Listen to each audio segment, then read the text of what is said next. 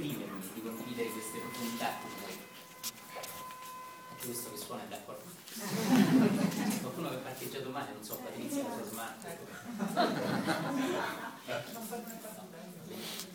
Sì.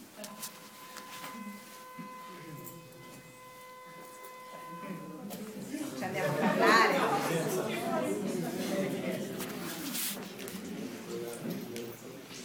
Allora mi permetto di riprendere dei punti ho preso l'altra volta e ti ricordo che io non seguirò una lettura lineare come si fa spesso all'università della Divina Commedia, no?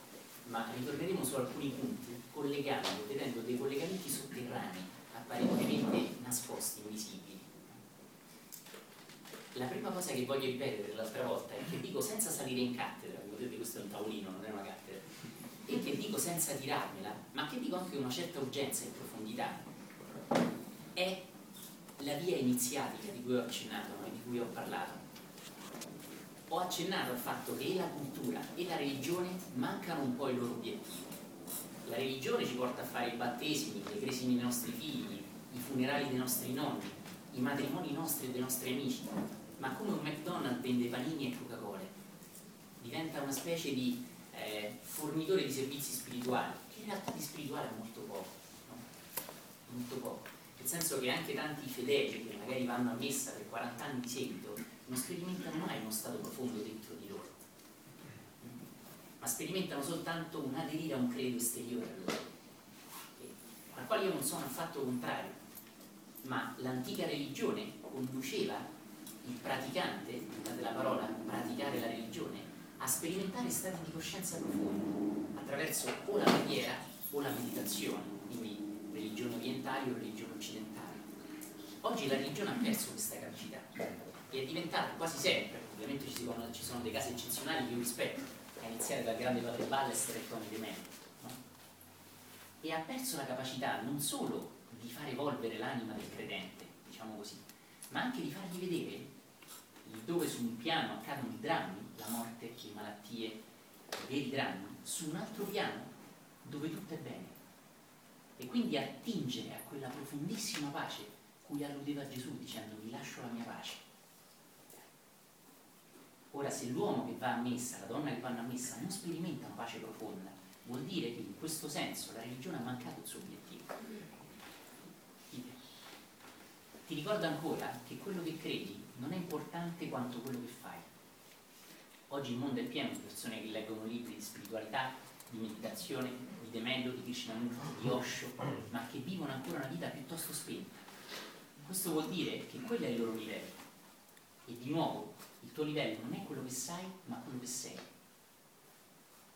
Questa è la grande sfida degli iniziati, straordinaria, semplice e potentissima, che manca all'uomo moderno. Se questo è vero per la Chiesa, ho accennato l'altra volta, è questo altrettanto vero per la cultura.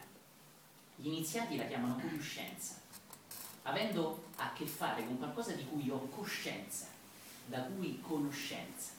Questo giustifica un mio errore perché spesso scrivo conoscenza con la I, no? ma lo faccio un po' volutamente perché per ricordarmi il significato profondo della parola. Io conosco lui quando ho coscienza di lui, lo conosco profondamente. E questo è totalmente diverso dal sapere una cosa, da cui il nome della nostra università, la sapienza, che invece rimane molto superficiale. Questi giorni sto leggendo, mi sono comprato anche due libri dall'America su Dante Alighieri, no? sulla Divina Commedia, che è affascinante. E non faccio nomi perché qua tutto registrato, io lo so che tanti voi registrano cose che non voglio fare nomi. Ma anche ho letto due libri, no? Due libri, uno di un professore universitario italiano, un professore di lettere antiche, che ha fatto di Dante un dantista, forse il dantista, quindi chi è in questo campo sa chi intende. Un altro è un preside di una facoltà a Boston, oppure il dantista antagonista di italiano. Poi, sono i due più forti di Dante, una in America e uno in Italia. Eppure mi ha colpito leggere nei loro libri, uno in italiano e uno in inglese, una visione molto sapienziale, molto culturale. Una versione di Dante in cui la profondità è intesa come sapere quel dato fatto storico su Dante, che in realtà non cambia le nostre vite oggi, ma cambia soltanto quello che io oggi so e che invece ieri, prima di leggere quel libro o frequentare quel corso universitario, non sapevo. Questa non è la conoscenza degli iniziati. Vedete? toglietevi dalla testa che leggendo un libro sugli iniziati o frequentando un corso di meditazione voi siete degli iniziati. Sapete chi è un iniziato? Lo dice la parola stessa. Chi ha iniziato a vivere? Chi ha iniziato davvero a vivere? Questo, vedete, è una bomba atomica. È potentissimo questo. Iniziato non è quello che riceve le mani, ora ti impongo le mani, dammi 1000 euro, ti apro l'ottavo chakra, ora energia scorre potente in te, quanto c'è in portafoglio? Ok. L'iniziazione alle varie tradizioni. Questo non è un iniziato, è un iniziato, ma la stabilità. Ok. L'iniziato è colui che inizia a vivere. Questo è molto forte, no? Perché noi pensiamo di iniziare a vivere quando nasciamo. Sculacciatina, il pianto, il taglio del cordone umbilicale, il taglio del cordone. E questo, invece questo è soltanto l'inizio della vita biologica. L'inizio della vita spirituale per gli iniziati accade soltanto quando si è coscienti di se stessi, cioè si è consapevoli, cioè si conosce il significato della vita.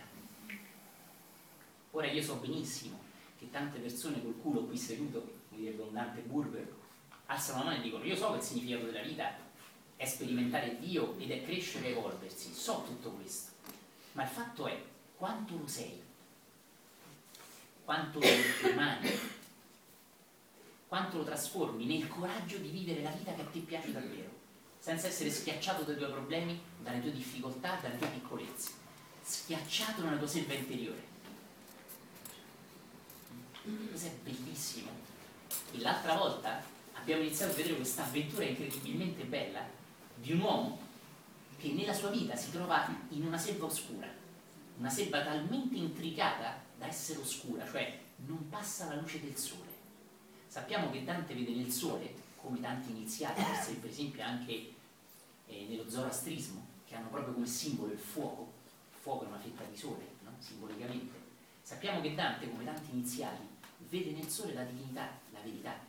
Quindi ci sta dicendo che si trova in una situazione in cui non respira la divinità, non è aperto, non è cosciente, non è consapevole, non è il vero Dante, non è se stesso. Questo è bellissimo, perché è comune a tanti noi, a tanti di noi. Ho anche accennato del fatto che mentre uno che studia un, un libro, un testo, la cultura, leggendo qualcosa sa qualcosa, abbiamo visto che quando leggiamo questo con occhi diversi entrando in un libro ne esco con degli strumenti nuovi, conoscenza di me stesso, coraggio, capacità maggiore di amare, capacità maggiore di esporsi al sole, uscendo dalla selva interiore dei propri pensieri e delle proprie emozioni.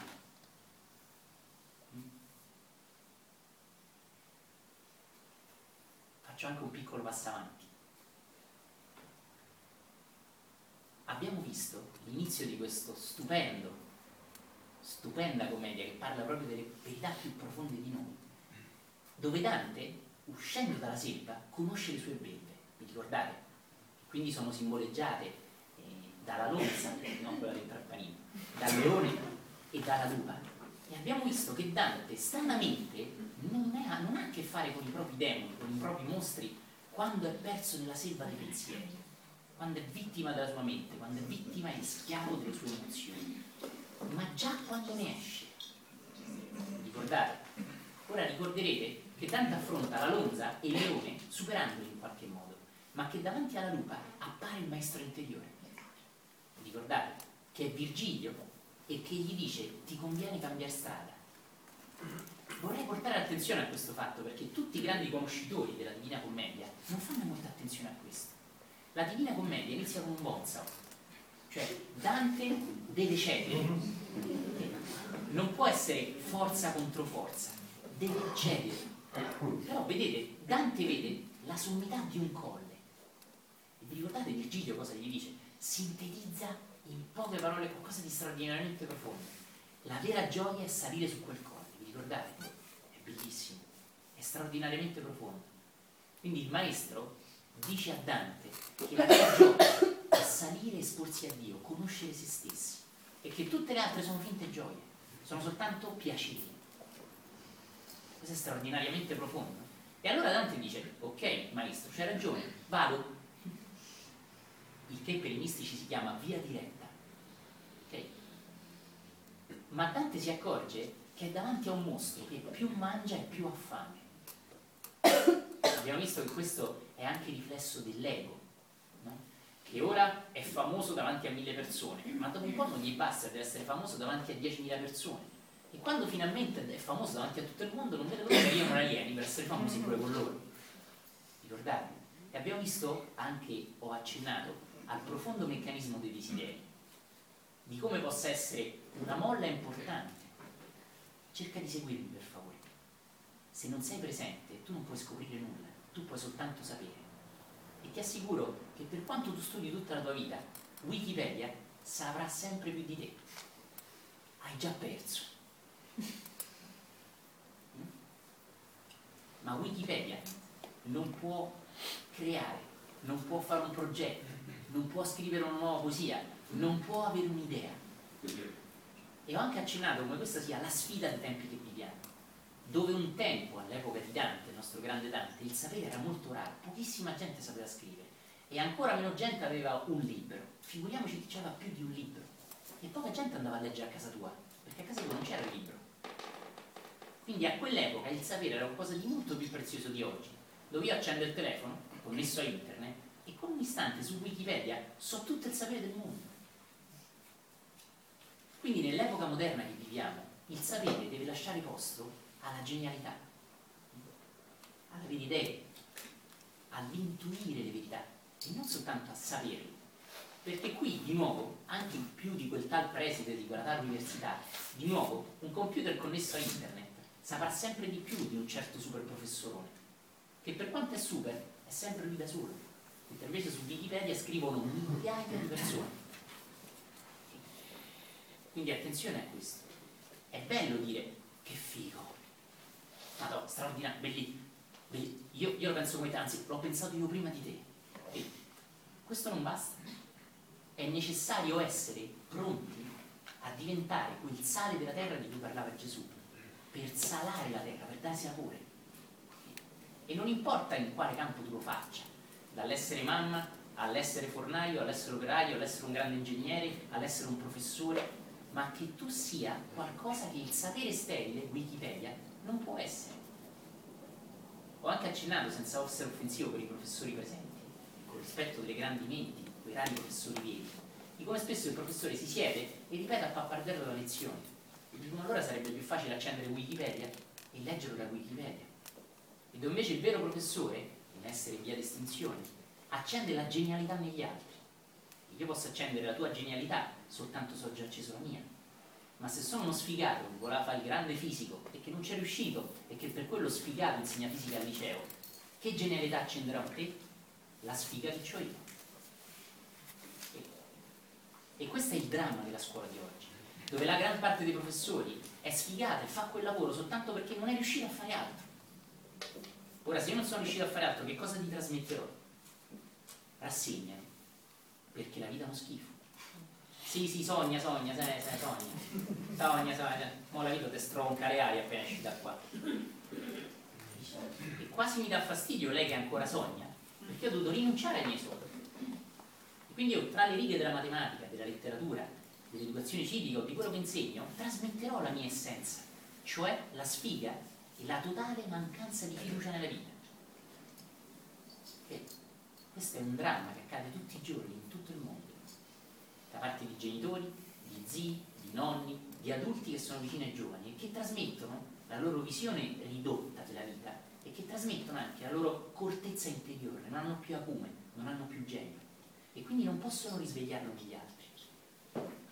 Ecco perché in una società più illuminata gli esseri più importanti saranno gli insegnanti. Un insegnante può essere anche un padre col proprio figlio, non deve essere uno in cattedra ovviamente, perché l'insegnante dovrà ris- aver risvegliato la propria genialità, il proprio acume, la propria vera intelligenza, che non è sterile intellettualità, per risvegliare lo stesso nei ragazzi. Una sfida enorme, ma la vera sfida che dopo domani ci distinguerà dallo sterile sapere, cioè dal computer che sa tutto, ma che non crea niente. A questo, cari amici, miravano i grandi maestri del passato, la chiamavano conoscenza, ed era l'ambizione del grande iniziato, del grande mago bianco del maestro. Colui che conosce è, colui che ignora se stesso, non che non sa, che pagina l'ha detto Dante ieri, non questo, ma colui che non conosce se stesso, cioè colui che non ha conoscenza, non è, perché è lontano dal sole che splende in lui e che Dante nasconde dietro un colle. Abbiamo visto e ho posto l'attenzione sul fatto che appena Dante vuole raggiungere quel colle, Virgilio gli dice non puoi andare là, la lupe è più forte e già che più mangia più ha fame, se continua a fare forza contro forza, perderai contro lei. Vi ricordate? Che quindi tutta la Divina Commedia inizia dicendogli Dante, noi arriveremo lassù, ma per andare lassù, che Dante vede essere lì vicino, devi seguirmi. Cioè, senti bene, per andare lassù dobbiamo andare giù.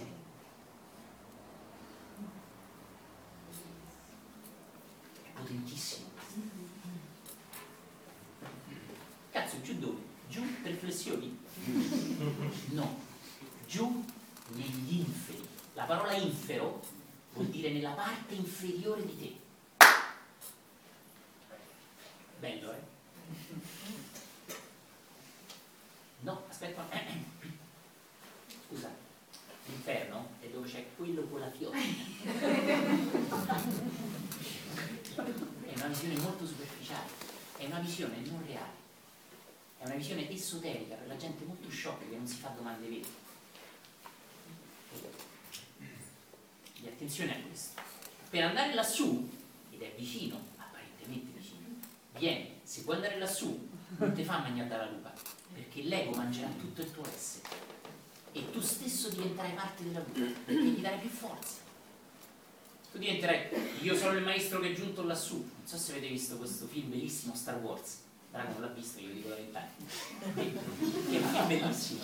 E che nei suoi ultimi visioni, nei suoi ultimi episodi, si vede Darth Fenner come nutre la sua parte profonda.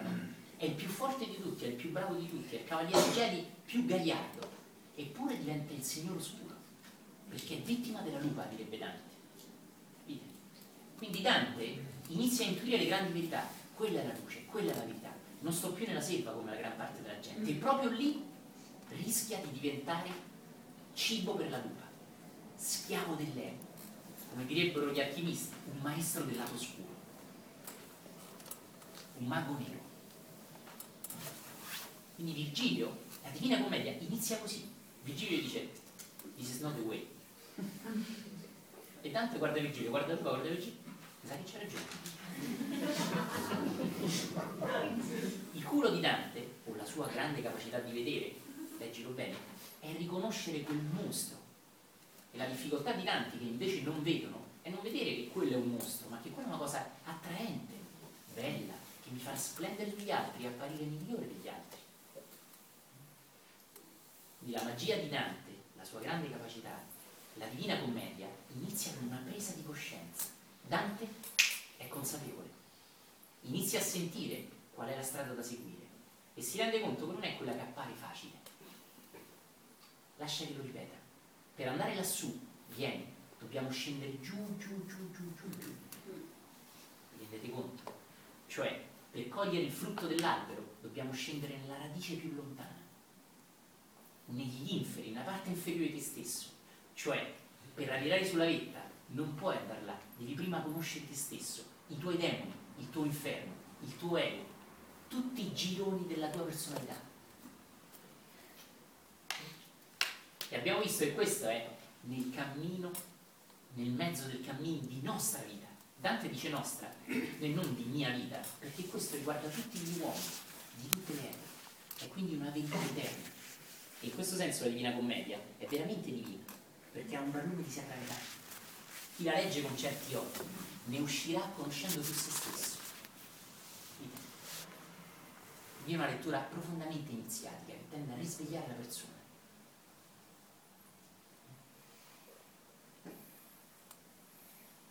È necessario che tu comprenda questo e che tu lo interiorizzi profondamente.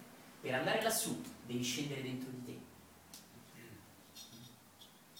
Oggi entreremo nel profondo del secondo canto il secondo canto spesso purtroppo viene saltato, è invece estremamente profondo perché ha degli aspetti psicologici che non solo all'epoca non esisteva la materia psicologia, ma ci si chiede come Dante possa già averne parlato in modo mirabile e incredibilmente.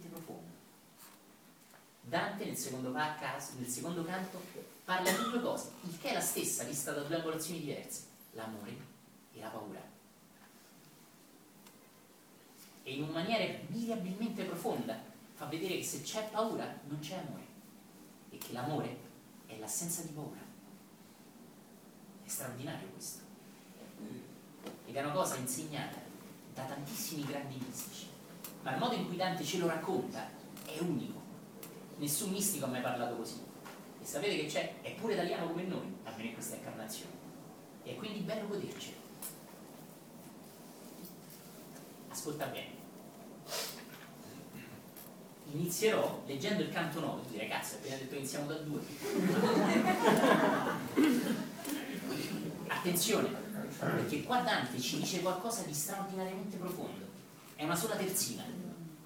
Ed è esattamente la terzina 60 del canto 9. Sentite cosa dice Dante. O voi che avete gli intelletti sani, mirate la dottrina che s'asconde sotto il velame dei versi strani.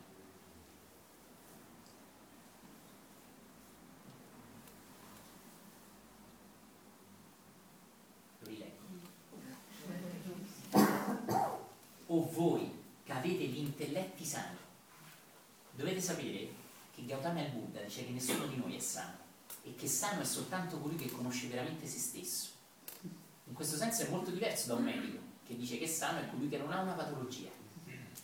Okay? Gautama il Buddha dice che l'unica medicina è la consapevolezza e così dicono i grandi iniziati. L'intelletto sano non sta dicendo se non sei un cretino, non sta dicendo questo. Sta invece dicendo se sei abbastanza elevato, sano, conosci te stesso, se sei abbastanza luminoso da cogliere quello che voglio dire, se sei pronto, mirate la dottrina. Non si mira una cosa da poco, si ammira qualcosa di straordinario. Quindi già la parola mirare, ammirare, è già profondissima. Non si ammira una cosa che non vale un granché, si ammira solo, si ammira solo la straordinarietà, la vetta, l'eccellenza mirate la dottrina che si nasconde, che si nasconde. Pensate che roba? Sotto il velame dei versi strani. Dovete sapere che Dante mette questa terzina dove non c'entra apparentemente un cazzo. Quindi, e lo leggeremo col canto 9, tu stai leggendo quello che succede a quel tizio, poi c'è sta frase, ah, e riprende quello che succede a quel tizio. Ah, ecco, ecco, meno male, sì, un attimo lento sembra un attimo di non me, un attimo. Quando sei proprio preso dalla storia della personalità di Gorgone, sei, lì, vedrà che, che come? Ah no, è comparito. E quindi è come se un attimo non c'è campo, eh? Che hai detto? No, dunque stavo raccontando, la Roma ha vinto. Ah, ecco. Quindi la persona che è presa dalla storiella della Divina Commedia, dal velo della Divina Commedia, non coglie questa frase buttata lì, quasi per sbaglio ma guardate la straordinarietà di questa terzina letta da sola. Dante ci sta dicendo che questi versi strani, strani in una maniera umile di dire, sono versi straordinari, il dolce nuovo, è una poesia incredibile, è la radice della nostra lingua, è anche la radice di tanti poeti non italiani. Tutti i grandi poeti del mondo hanno attinto a Dante Alighieri, alcuni l'hanno detto, altri non l'hanno detto, ma anche i grandi, Shakespeare per esempio amava di Dante Alighieri. Quindi i grandissimi poeti, anche non italiani, hanno tutti attinto a Dante. Ma Dante che sta dicendo che questi versi strani, ed è molto umile, straordinari, bellissimi, incredibilmente profondi, sono soltanto un velo per una dottrina nascosta. Qual è questa dottrina nascosta? Fortissima. Bene. È la dottrina che coglie colui che ha l'intelletto sano l'iniziato, colui che è abbastanza profondo da vedere la straordinarietà della poesia e da andare oltre. È bellissimo. O voi che avete intelletti sani, mirate la dottrina che s'asconde sotto il velame dei versi strani. guarda se qua Dante non lo vedi cappuccio, o un po' misterioso, metro da terra, come un maestro, come un iniziale, come un essere misterioso. Peraltro si chiama Durante, si chiamava Dante, e Boccaccio l'ha chiamato Dante. Questa è una cosa molto curiosa. Alagheri, non Alighieri. Boccaccio, grande discepolo di Dante, forse discepolo anche in via spirituale, non lo sappiamo e Boccaccio ha scritto un altro testo esoterico molto particolare, forse più visivamente esoterico della Divina Commedia di Dante. Pare essere, forse era stato, un discepolo del maestro Dante e non un allievo del poeta Alighieri. Boccaccio è stato proprio il primo a parlare di un insegnamento nascosto nella Divina Commedia. In realtà il primo, come abbiamo visto, è stato Dante, ma l'ha buttata lì, per chi ha orecchie fini, come direbbe Gesù, per chi ha orecchie per udire oda. Bellissimo. Il secondo canto è un canto che riguarda tutti noi ed è il canto che inizia con un enorme scoraggiamento di Dante. È bellissimo questo, vedete? E in questo essere scoraggiato di Dante, Dante ci fa vedere che è pronto. Sapete perché? Perché è umile. È umile al punto da dire ma questo viaggio straordinario, ma io forse non sono pronto a compierlo. Vedete com'è diverso dal leone, secondo, la seconda fiera che va incontro, che invece va petto fuori con la criniera fonata. Se così fosse, se Dante fosse stato schiavo di uno dei suoi demoni, avrebbe detto Virgilio, vado avanti, io le faccio strada io, se caccia, la so meglio della strada. Pure guarda, sono pronto. Invece Dante inizia con un tentennamento incredibile, teme di non essere pronto. E in questo, vedete, è straordinariamente umano. Coglie la psicologia dell'uomo e quasi il suo insegnamento è quello di dire attenzione a chi si sente pronto, a chi sa di essere molto in alto, a chi vi dice che è un grande maestro, perché forse succomberebbe sbranato dalla lupa. Quindi vedete, la lupa non l'affronta tanto, cioè l'affronta cambiando via e in quel cambiar via Dante fa vedere che è pronto a cedere, a essere umile, talmente umile da cambiare idea. Ma subito dopo, di striscio, come una stoccata tirata male, appare nella prima apparizione Beatrice. E quindi Dante, nella sua poesia straordinaria, ci fa vedere proprio il contrasto tra la sua paura e l'incredibile luminosità dell'amore incondizionato, che diventa sua unica benzina Dentro a queste parole, dette così e buttate là semplicisticamente, vedremo che ci sono insegnamenti straordinariamente profondi. Se avete la pazienza di guardare profondamente, se siete abbastanza pronti, che non è poco, e se siete anche pronti a lasciare andare ciò che sapete della Divina Commedia, ciò che avete studiato, ciò che vi ricordate.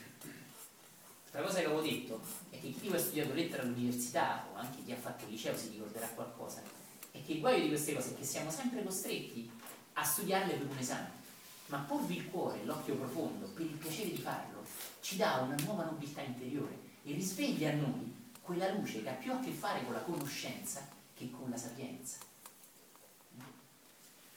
Questo è molto molto importante. No? Un attimo, drizza la schiena e poi spenute la luce. C'è qualcuno che sa come si Quindi lo sapete.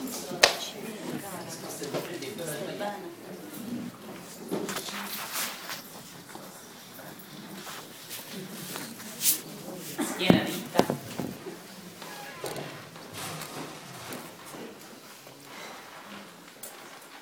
Occhi chiusi. Facciamo qualche respirazione lenta e profonda.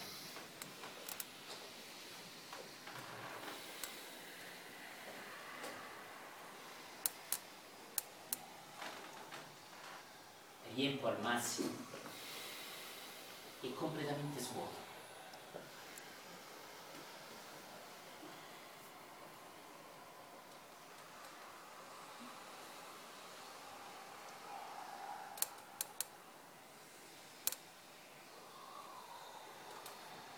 Senti il sapore dell'aria, senti il piacere di prendere aria, di riempirti di energia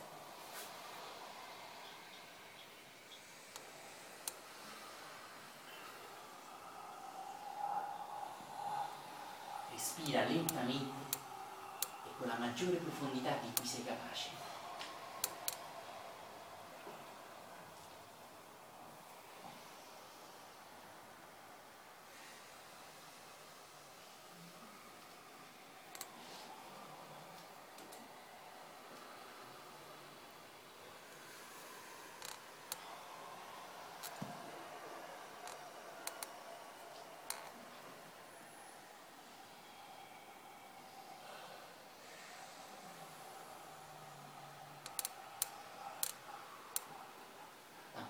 Qualche ciclo.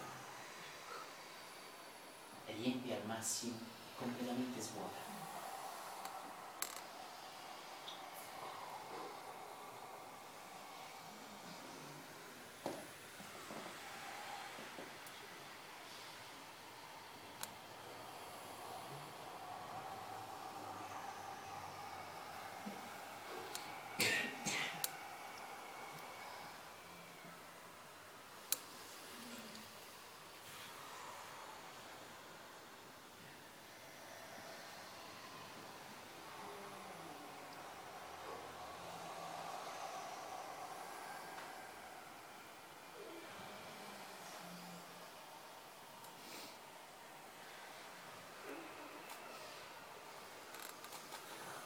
Ora smetti di forzare il respiro.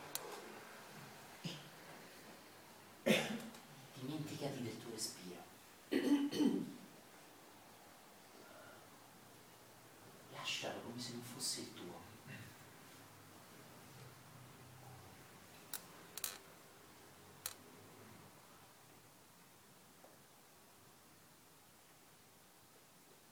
E con quell'attenzione priva di sforzo radici della vera pace.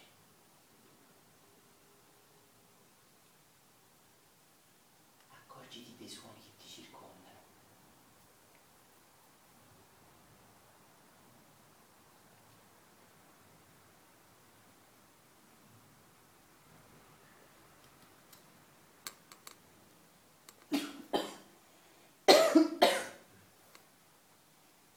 Ascoltali senza giudicarli, senza etichettarli senza studiarli e analizzarli.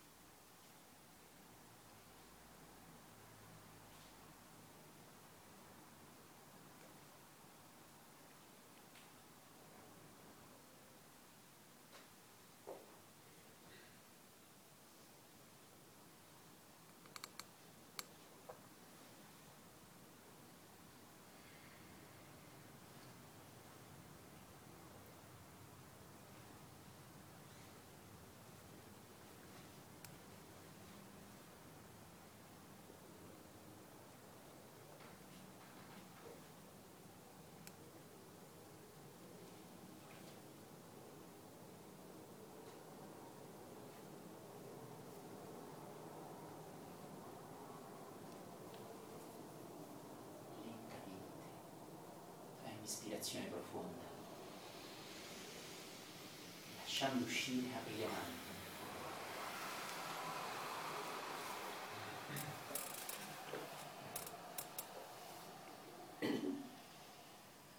E dal profondo benedici ogni persona qui fisicamente presente. Simpatica, antipatica, problematica o luminosa o sconosciuta che sia per te.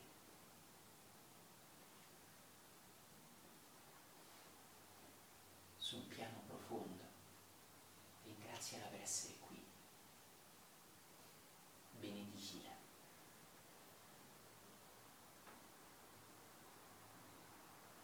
Osservala riempirsi di luce, di coraggio, di amore, di comprensione profonda.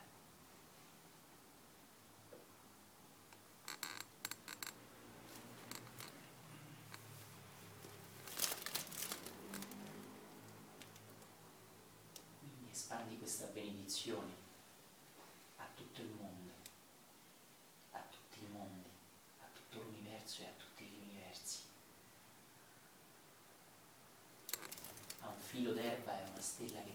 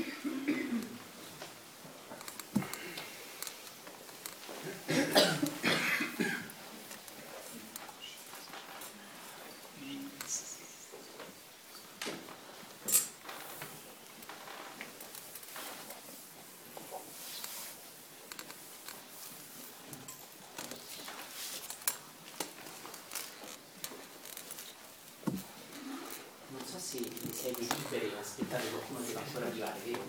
No. no. Allora, ci sono delle sedi.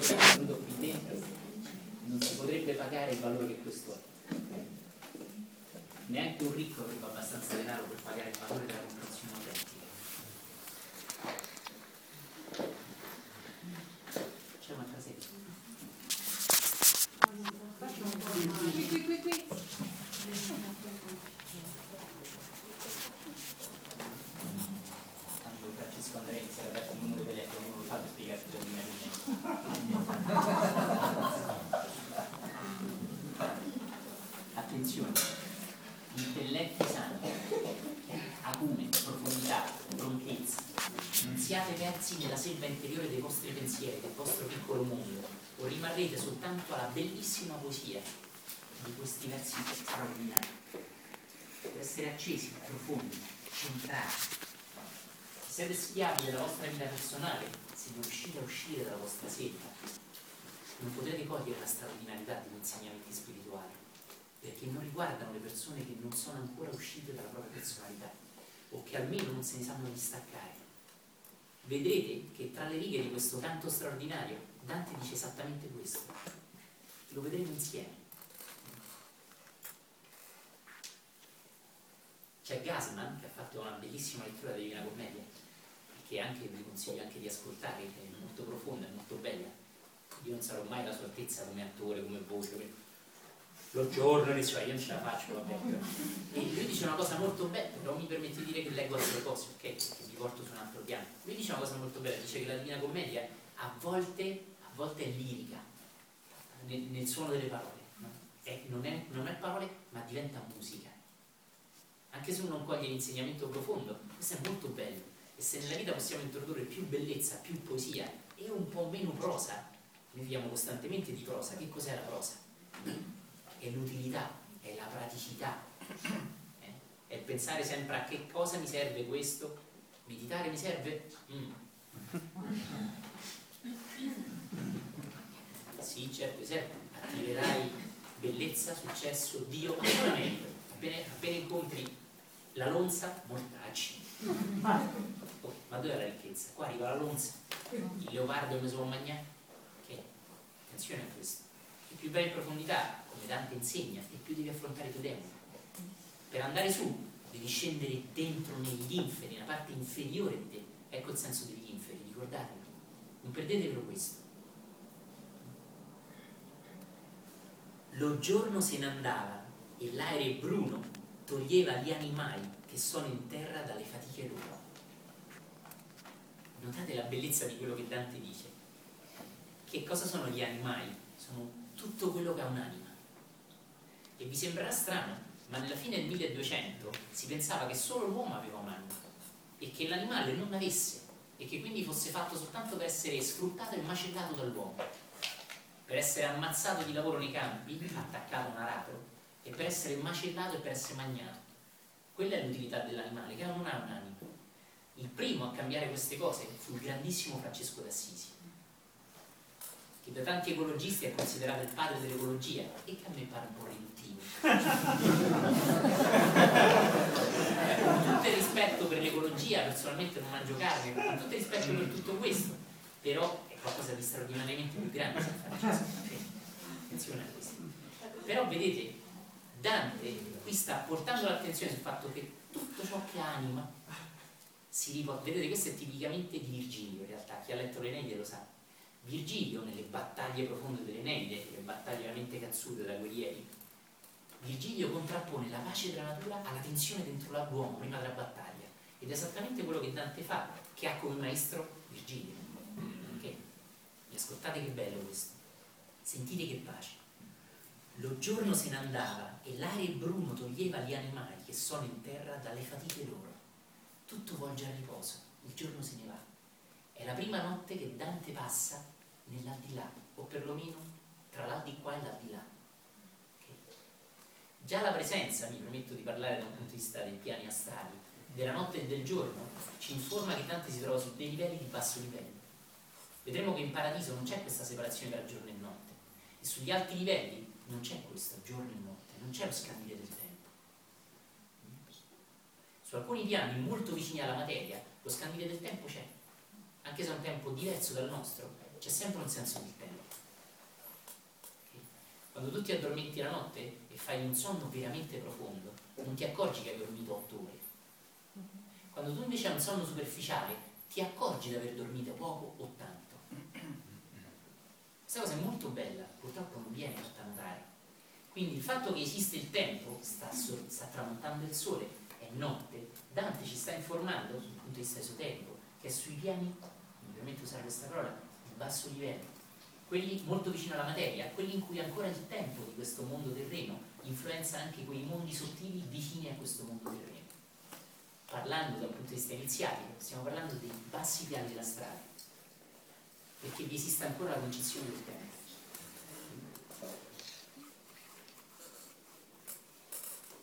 Sentite qua, lo rileggo, sentite. Lo giorno se ne andava e l'aria bruno toglieva gli animali che sono in terra dalle fatiche loro, sentite la calma e io solo, ma e io sono solo. Sentite, questo è tipico virgiliano. Dante fa notare la pace intorno a lui e già la drammaticità con due parole, io sono solo. Fortissimo. Dite bene. Io solo uno, ma apparecchiava a sostenere la guerra. Buon. Questo è profondissimo, vedete? intorno c'è pace, c'è calma, le stelle, c'è silenzio, l'imbrunire. E lui si prepara per la guerra, c'è ansia, c'è suspense. La Bhagavad Gita è un testo sacro indiano che parla soltanto della guerra. Arjuna è guidato da Krishna nella battaglia sacra, in una guerra. La guerra di cui parla Dante è una guerra simile non scenderà all'inferno contro gente che lo vuole ammazzare.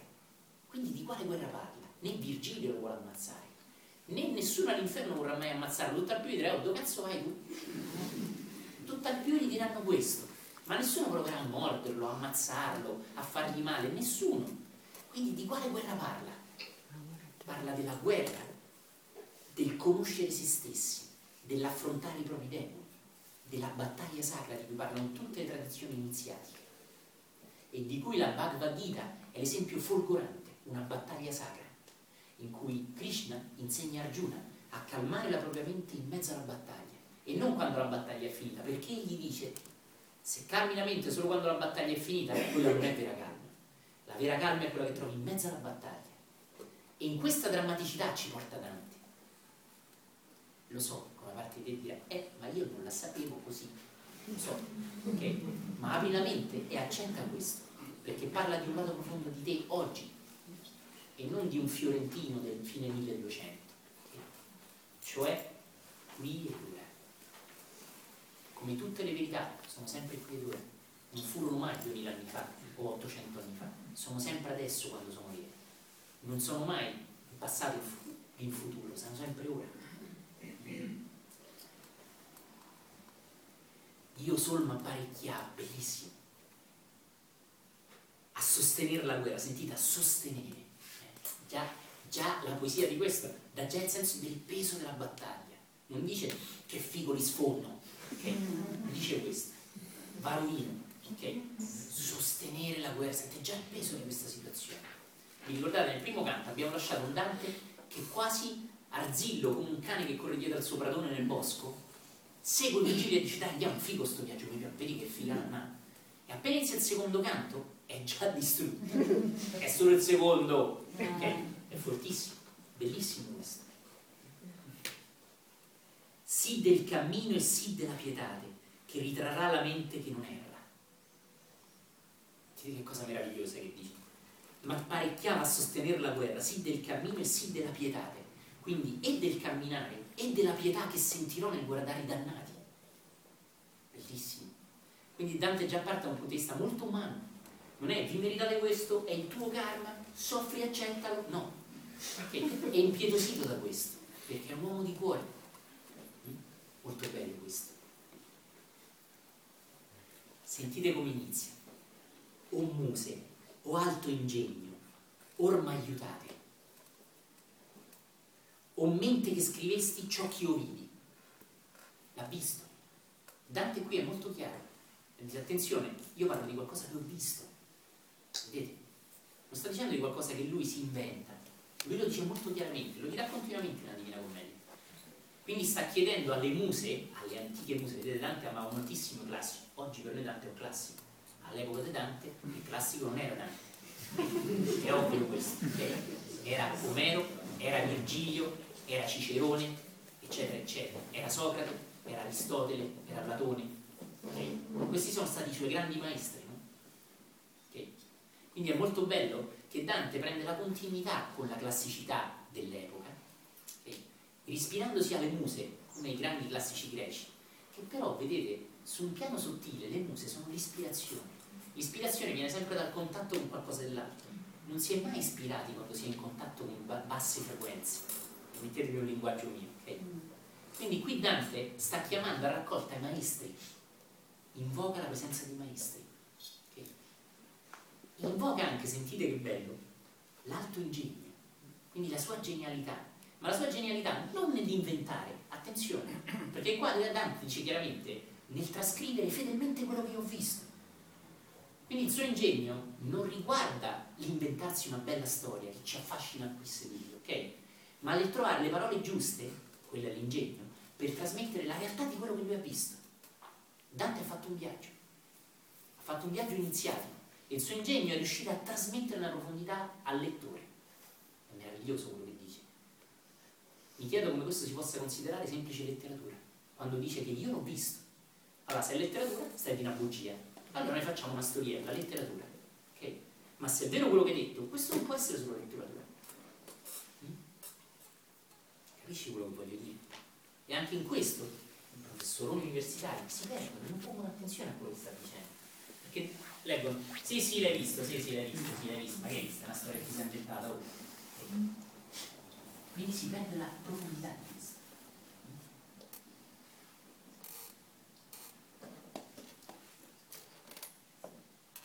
Attenzione bene, devo rileggere questo. O mente che scrivesti ciò che io vidi. Quindi lui non è la sua mente. E si rivolge alla sua mente come se non fosse lui. Io quando leggo queste cose dico, cazzo. Okay. Questo è distacco, questa è meditazione. Dante si rivolge alla sua mente, come se non fosse lui.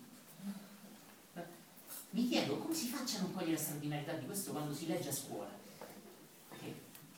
O mente, il Dante si rivolge alla mente, come si rivolge alle musa, qualcosa di esterno a lui. La mente non è me. Vedete? Fortissimo questo. Questa è una frase molto molto citata. Qui si parrà la tua nobiltà. Bellissimo. Che cosa sta dicendo? Che cos'è la nobiltà? Vedete, guardate che profondità per Dante la nobiltà è la capacità di trasmettere limpidamente le verità che lui ha sperimentato. Cazzo, punto esclamativo. È bellissimo questo. Quindi Dante non dice che la nobiltà è i titoli nobiliari che c'hai, la ricchezza che c'hai, la villa che abiti o quante cose sai. No. La nobiltà non è soltanto cogliere delle verità, ma avere l'ingegno, l'ispirazione delle muse, la limpidezza interiore senza interferire col proprio ego, la propria personalità, di ritrasmettere limpidamente ciò che io ho colto dentro di me. Vedete? Questo è esattamente ciò che dicono anche i maestri orientali. Pensate, eh, secondo canto, eh, no, no, lo saltiamo. Come fai? Ma queste tre frasi già bastano. Veramente, è incredibile non è niente di che. Sapete perché si considera così? Perché il secondo canto non c'è niente di storico. E quello che è nel 1291 io so che quello lì ce l'aveva lungo? Ma sa oggi. Sapere storicamente che quello, perché io la conosco bene la Commedia, ma è questo. Allora ecco perché si salta, perché di storica non c'è niente. Guardate che densità che c'è qui dentro. E questo è solo l'inizio. Olivetta del Pino. oh, mi sono sbagliato. Mi sembrava, no, mi sbagliato, scusate.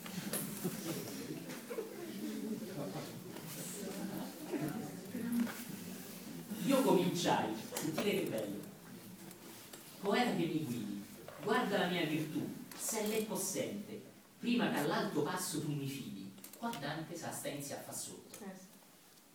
Ci senti? Guarda bene se io sono pronta a questo viaggio. Qua si vede Dante che col ginocchio inizia a tremare. Bellissimo. L'alto non vuol dire nobile elevato. L'idea, vedete, alto passo, guardate l'eleganza di questo all'epoca non c'era il passo pulito da spazzanile in montagna e passare fino al 1200 un passo di montagna, l'alto passo, era difficilissimo. E I passi più difficili erano le montagne, infatti i confini all'epoca erano creati dalle montagne. Italia e tale, perché ci sono le Alpi e le Dolomiti che ci separano dal resto dell'Europa.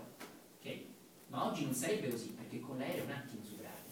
Ma già che all'epoca non solo non c'era l'aereo, ma non c'era neanche il motore a benzina o a gasolio, e c'era soltanto il cavallo, il buon vecchio cavallo, la montagna era invalicabile.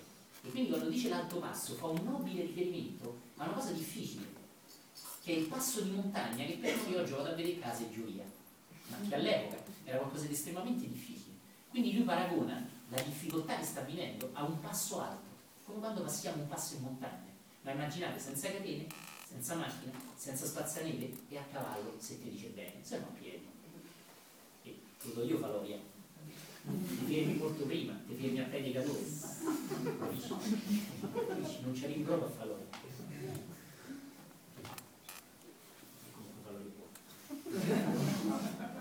Senti che bello. Tu dici che di Silvio il parente, questo è un latinismo, parente vuol dire padre. Il padre di Silvio era Enea, però non lo nomina. È una cosa che faccio, faccio notare, e che lo nomina solo più avanti, per dargli più pienezza tu dici che di Silvio il parente, corruttibile ancora, ad immortale secolo andò e fu sensibilmente. Non incastrate con l'italiano, che sai uno va a comprare pane così, piuttosto che regalano 10 euro torna presto, ok? Molto. Però è stupendo quello che dice. Allora, che cosa sta dicendo Dante?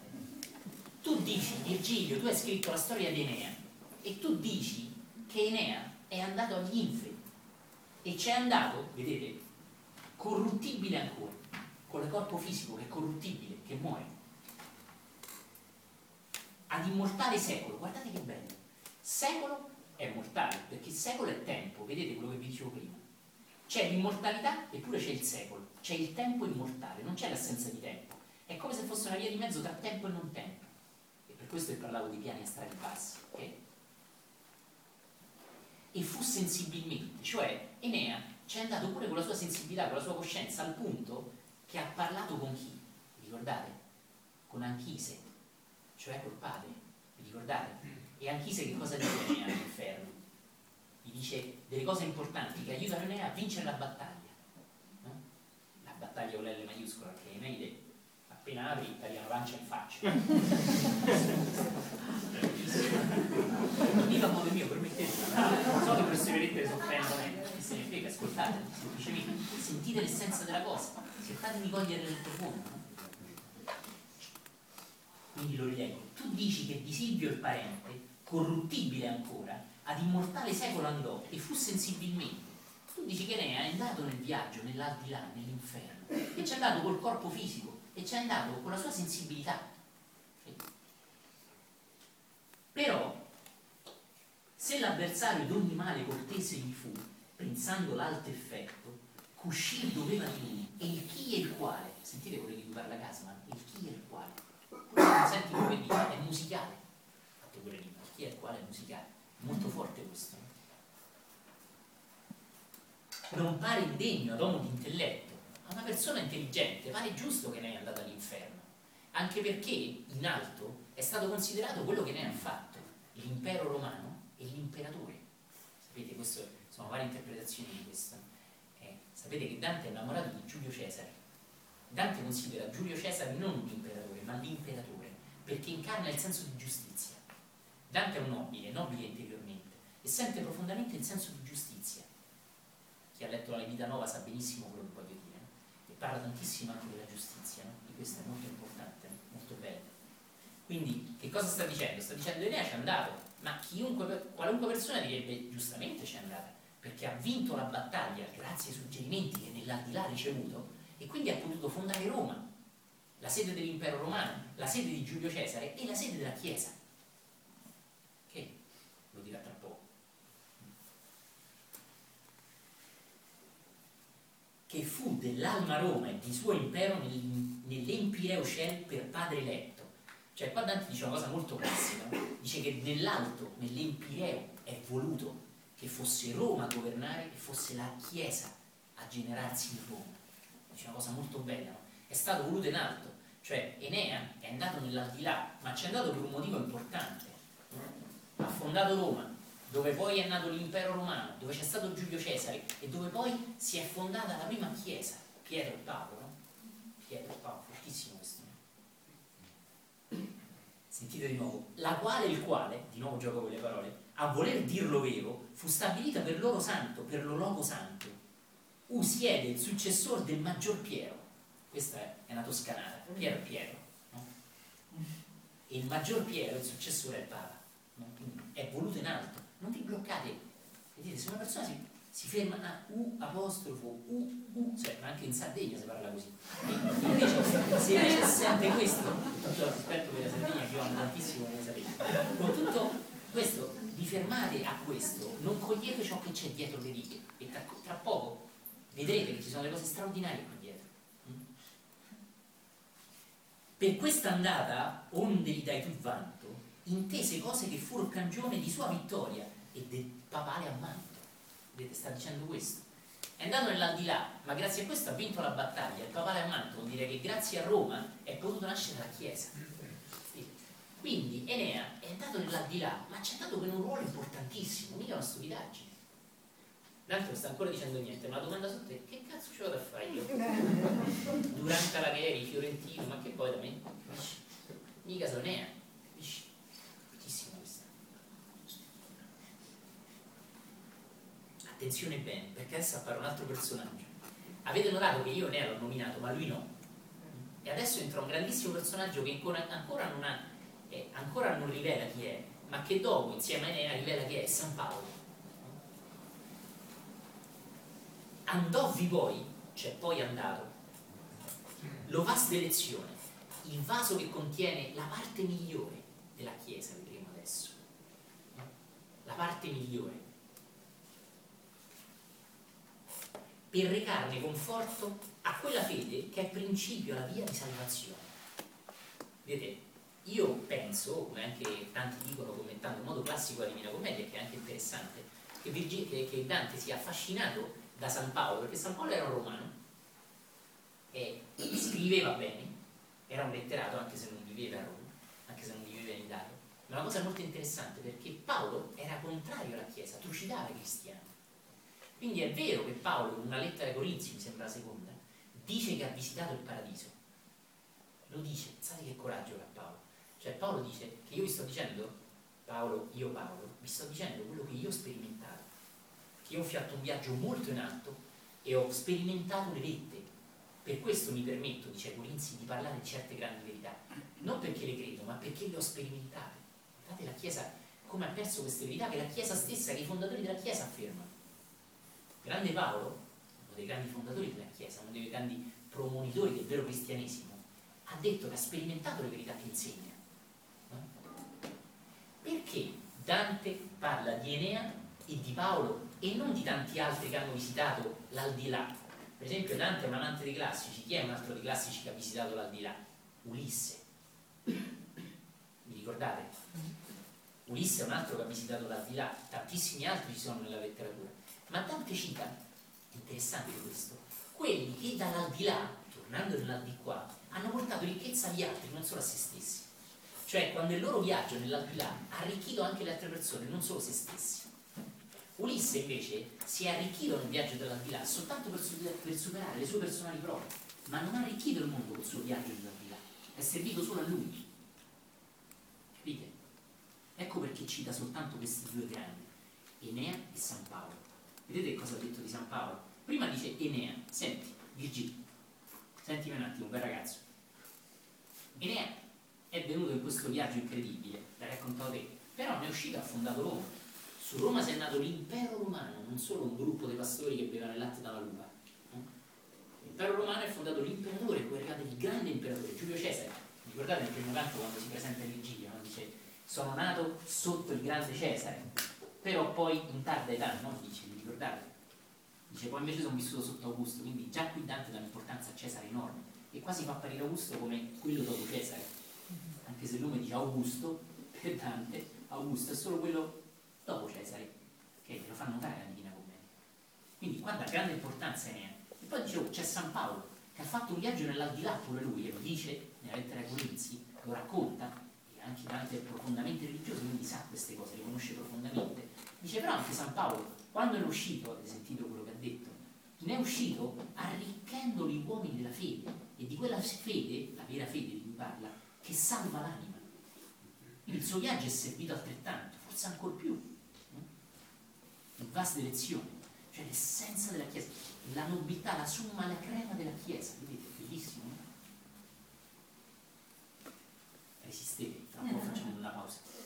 So che questo italiano è un po' tosto, ma è molto profondo. Ora un po' e poi vorrei farvi notare le sfumature più sottili di questo. Ecco, sentite che bello, qua si caga sotto. Ma io, la frase inizia così, perché venirvi? Capite questo? È bellissimo quello che fanno. È anche estremamente umile Dante. O chi lo concede?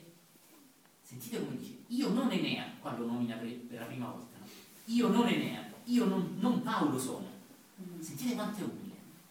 Cioè, ma io, Virgilio, tra l'altro lì Dante non sta in veste di grande poeta, perché il grande poeta lì è Virgilio. Noi oggi sappiamo che Dante era grande, ma all'epoca in cui Dante era in vita probabilmente neanche sapeva di essere lui stesso un grande poeta.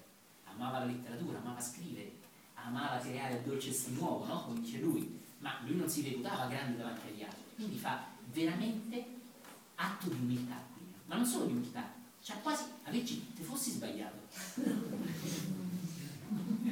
Bellissimo che cioè dubita del proprio maestro. Ora vi porto un po' l'attenzione a una cosa un po' più elevata prima lo sceglie come maestro e poi ne dubita. Sembra un po' una versione più del Vangelo, Tommaso che infila il dito nella piaga di Gesù. Tantissimo.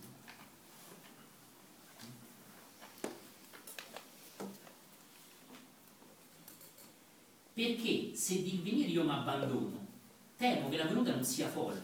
Se savio, intendi me, chi non ragiono. Sentite qua gli sta dicendo, me sta per meglio, è meglio tronco, non è me, c'è l'accento, ok? Una cosa molto bella. Forse tu intendi meglio di me, quindi io mi permetto di dirti che ti sei sbagliato, ma accorgitene perché io magari dove cazzo vado?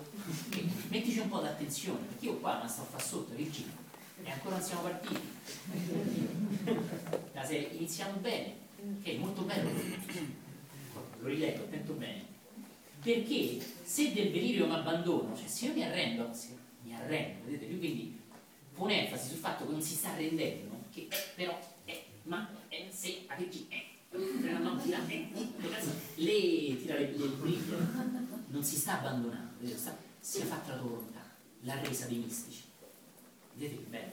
Sta, dice io non mi abbandono, sta, sta, dicendo che non si sta abbandonando, però sta già sapendo che si deve abbandonare, dicendo così.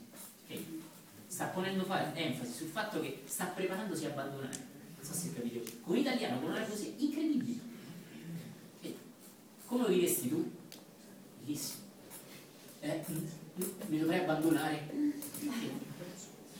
Capisci la, la finezza che c'è qui dietro? E anche come la poesia abbellisce la nostra vita, e già questo basta. Un po' meno prosa nella vita, un po' più di poesia, rende la nostra vita più poetica, più bella, più elegante, più raffinata. E questo era l'intento degli antichi poeti, renderci più nobili, nobili nel senso che ha detto Dante, più profondi, più eleganti. Vedete, quando la scuola sarà più intelligente, come anche dicevo l'altra volta, noi entreremo al bar e sentiremo ragazzi chiedersi le cose di Virgilio, di Dante, di Omero, di Platone, di Socrate, di matematica, di Ettore Majorana, di Enrico Fermi, di Einstein. Invece entri al bar e senti, oh, quanto dura la batteria dell'iPhone? Che... Questa però, vedete, non è co- assegnata a chi ha vinto la Fiorentina o la Juve. Cioè, questo è basso livello, sono domande di bassissimo livello. Ma questi poveri ragazzi non è colpa loro, è colpa nostra. È colpa della nostra società che gli propina Dante! Uno! Ma cosa devi difendere? La divina commedia. Sai questo linguaggio marziale che mi è Non è che gli propina la divina commedia come leggi la divina commedia e conosci i tuoi mostri, i tuoi demoni da superare. Allora diventa fresca, nuova, interessante. Invece no, la lezione latino. Dici, tu palle così. Quando il ragazzo esce dal liceo, se gliela fa, ma quando cazzo la riprende la divina commedia? Mai! Perché meno male che già è passata, di nuovo di che cosa? Ma che sei matto? E che cosa fa? Va a leggere i blog, le chat, tutte cose che non stupidiscono, perché di che cosa parlano? Delle cazzate. Allora il genio di cui parlavo prima è appiattito dalla società. E la società fa in modo che il genio non emerga dal ragazzo, che invece di prendere tutti i dieci alle interrogazioni, ma che non si deve fare domande profonde, non deve scoprire se stesso, deve solo sapere quello che gli altri dicono. E quindi esce un genio con 110 lode che è un lode di cretino. Dice, che non è essere intelligente. Quindi vi invito a essere accesi, intelligenti, acuti, perché nella misura in cui lo siete potrete risvegliarlo nei vostri figli, il che è importantissimo, perché sono il nostro mondo, il nostro domani. Se tu ti svegli un po', dice Buddha, aiutare tutti gli altri a svegliarti un po'. E questo è sacrosanto. Capisci? Quanti genitori quanto hai preso da su Dante? Mm, solo sette? E magari il genitore ci ha preso quattro, mica lo dice. Eh, questo è pesante. Se prende 10, se sei il primo della classe, sono contento. Ma il genitore, sciocco, non si chiede se il ragazzo è veramente intelligente o se non ha imparato soltanto il trucchetto d'esame. Eh, sapere le cose, ripeterle, prendere un bel voto e dimenticarsele subito dopo. Okay. Quindi attenzione a questo.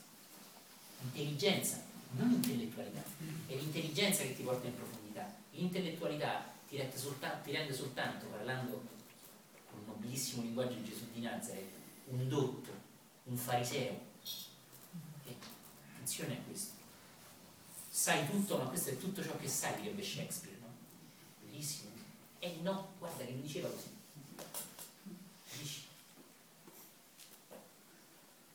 Occhio bene, perché qua entriamo proprio nella parte più potente.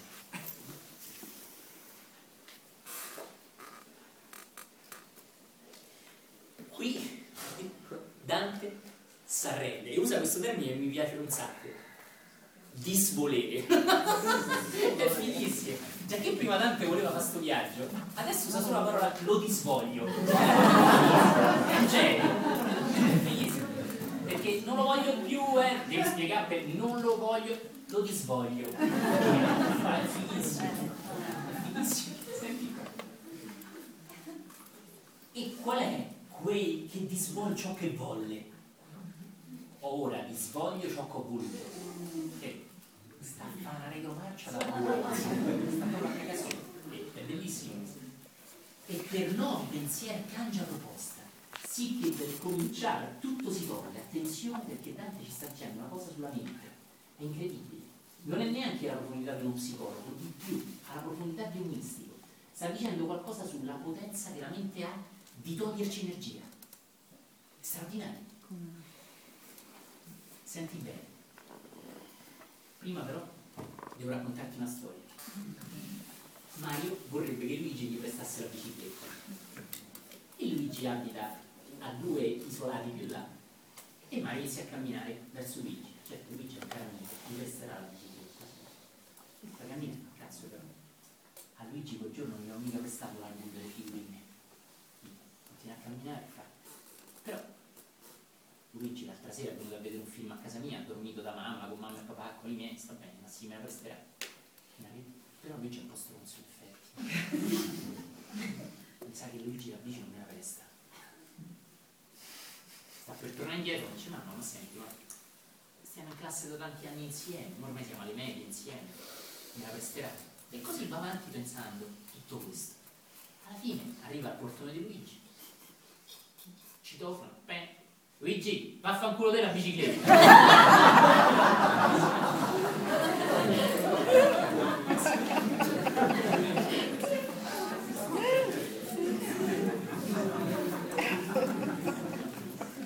Ascolta. Perché pensando consumai l'impresa che fu nel cominciar cotanto tosta. Sentite che bello, che cosa incredibile sta dicendo qua in queste righe ah, Dante, Dante eh, la tesina, eh. ok, va, senti bene, te lo rileggo. E qual è, e qual è quel che disvolge ciò che volle? E per nuovi pensieri cambia proposta, che rinuncia, cambia completamente. Sì, dal cominciare tutto si tolle, ha tolto completamente l'idea che aveva, perché ha pensato troppo. Capite? Dante sta dicendo che pensando troppo ha tolto energia a se stesso. Vi rendete conto? È quello che dice la meditazione. Perché pensando consuma, consumai la impresa che fu nel cominciare tanto tosta. Cioè, a forza di pensare, sono arrivato lì, ma vaffanculo della bici, manco della dieta. Bellissimo questo, vedete? È così. Non voglio fare banalizzare qualcosa di estremamente profondo, ma vedete, la mente, cari amici, funziona esattamente così. Ci toglie energia anziché darci. E questo è segno del fatto che non siamo pronti. Vedete? Ma Dante, guardate la grandezza. Tu lo sai che la tua mente gioca così? Perché Dante lo sa. Dante ne è consapevole. Nel momento in cui io ti dico, ho la mente che mi sta frenando, io non sono così frenato, perché sono cosciente, non sono la mia mente. Infatti poco fa parla la mente in terza persona, vi ricordate? Dante ne è distaccato. Quindi qual è la differenza tra Dante e una persona qualsiasi? È che una persona qualsiasi non sa che si sta autofrenando, non ne è cosciente. Dante invece è cosciente di questo sta dicendo sto a pensare troppo Virginia bellissimo bellissimo. Quindi se un ragazzo legge Dante a scuola al liceo all'università alle scuole medie dovrebbe imparare a pensare meno essere più istintivo. E invece come viene proposto Dante? Al contrario. Dante uno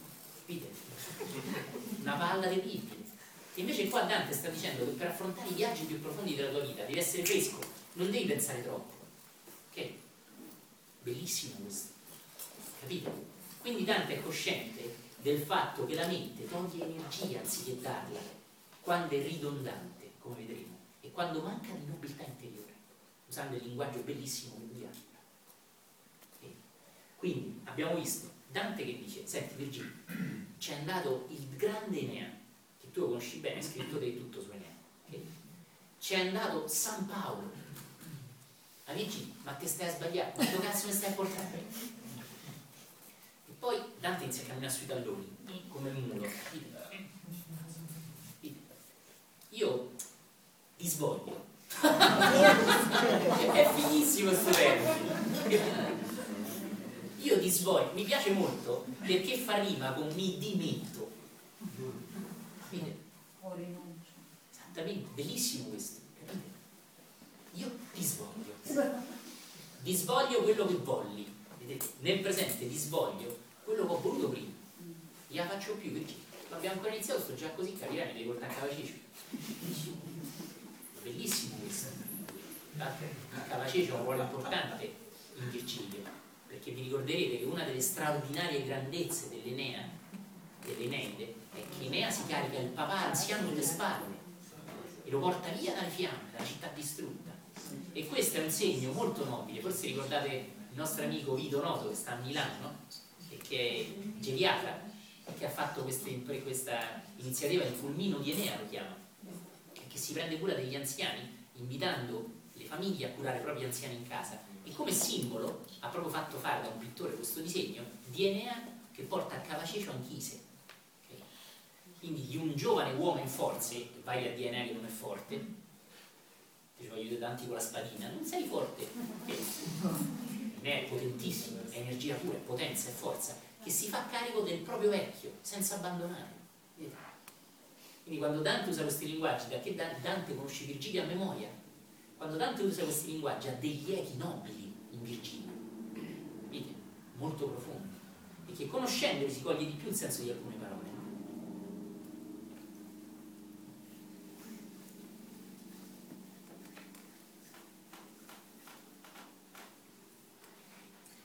Qua Virgilio, da grande maestro, gli dà una batosta, è bellissimo, sembra quasi dargli uno schiaffone spirituale. Se, sentite la differenza di, di Dante. Dante sta, Virgilio, io disvoglio. Sentite Virgilio comandare. Si ho, si bella parola tua intesa. è fighissimo. Ok. Virgilio è il maestro, intende benissimo, è lui che intende, è lui che è la guida, quindi è chiaro che intende molto meglio di Dante, no? Però perché si, si offre così? Vedete, Dante è profondo e pensa, conosce la gentilezza di un essere più elevato. No? Capisci?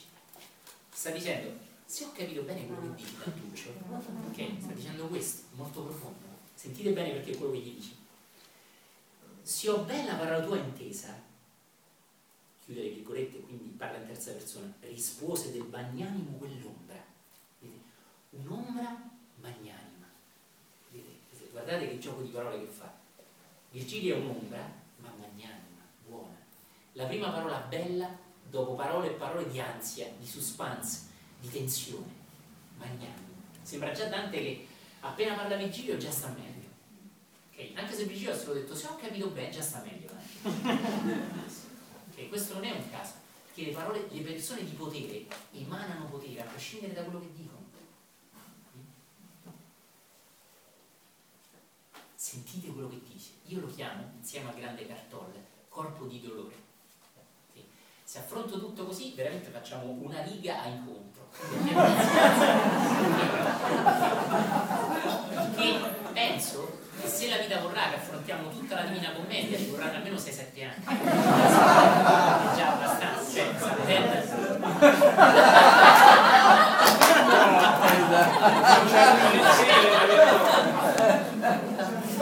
questo viaggio devi preparare prima dovrei fare anch'io i tre viaggi esatto. di Oltretomba è bellissimo questo aspettatemi a scherzare, cogliete bene quello che dice Virgilio, perché qui entriamo nella straordinarietà non della poesia di Dante, ma del suo insegnamento, del maestro Dante. Io qui sto parlando del maestro Dante, non solo del poeta Dante.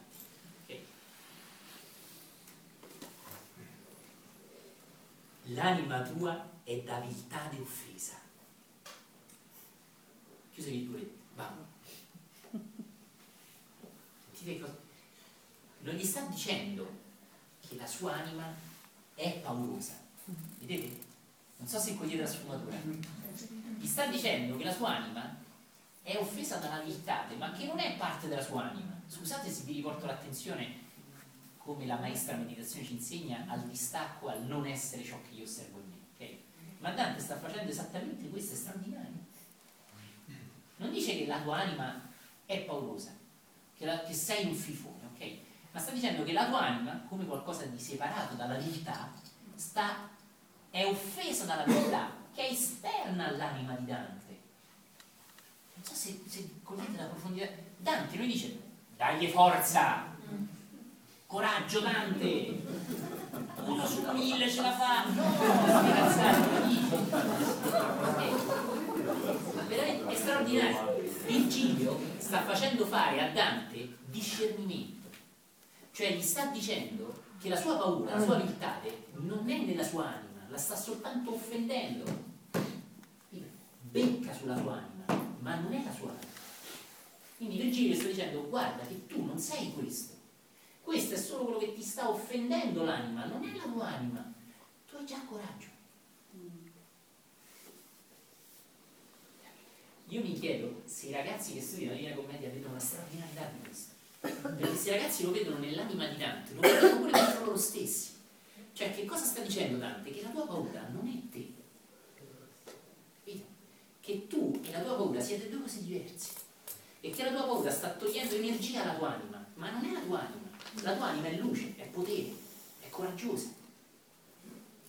È una nuvola davanti al sole, non è il sole che ha perso luce. Il sole continua a splendere, ma c'è la nuvola della viltà davanti al sole, che sta offendendo il sole, ma che non spegne.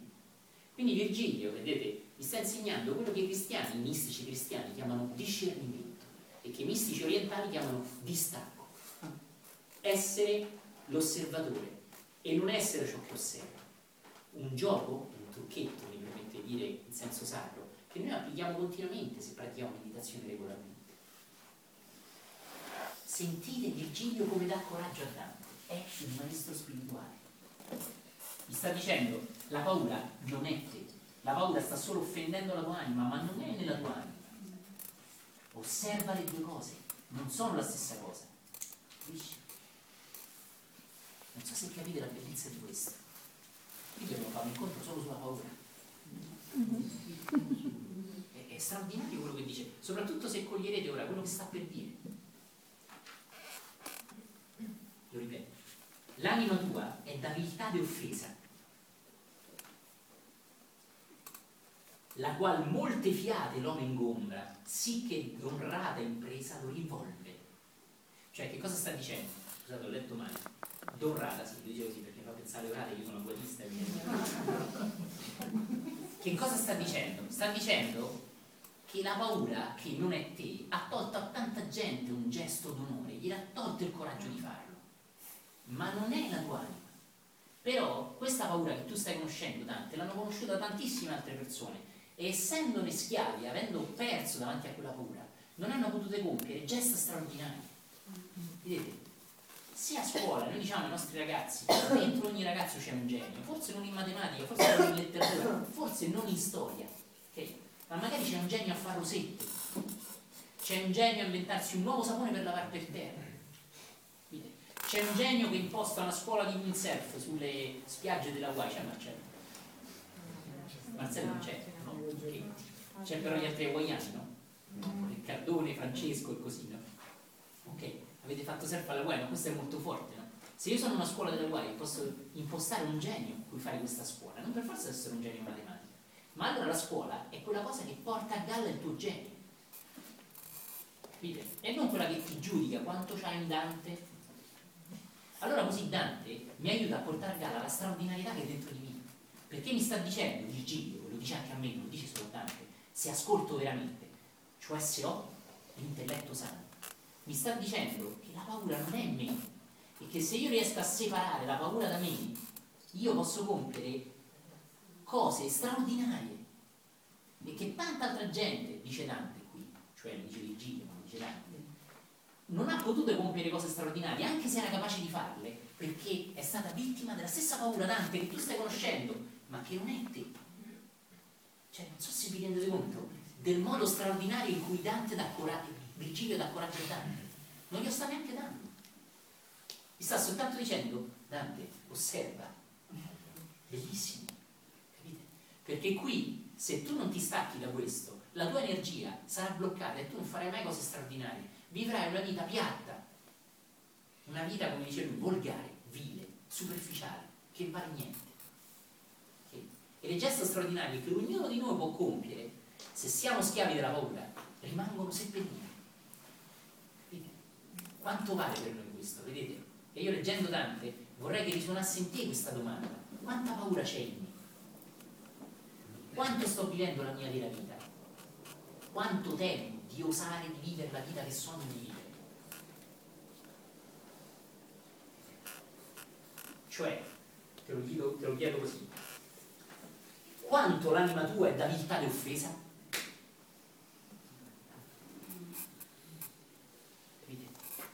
State intendendo insegnare ai ragazzi così la Divina Commedia, chiedendo all'anima del ragazzo, a Mario Rossi, quanto in questo momento la paura gli sta vietando di fare cose straordinarie, cioè quanto sta piantando il genio che già in te. Meraviglioso. Sto fa una pippone, sta attaccando la.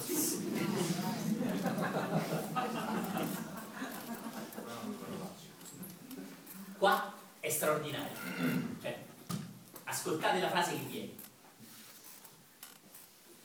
Come falso veder bestia quando ombra.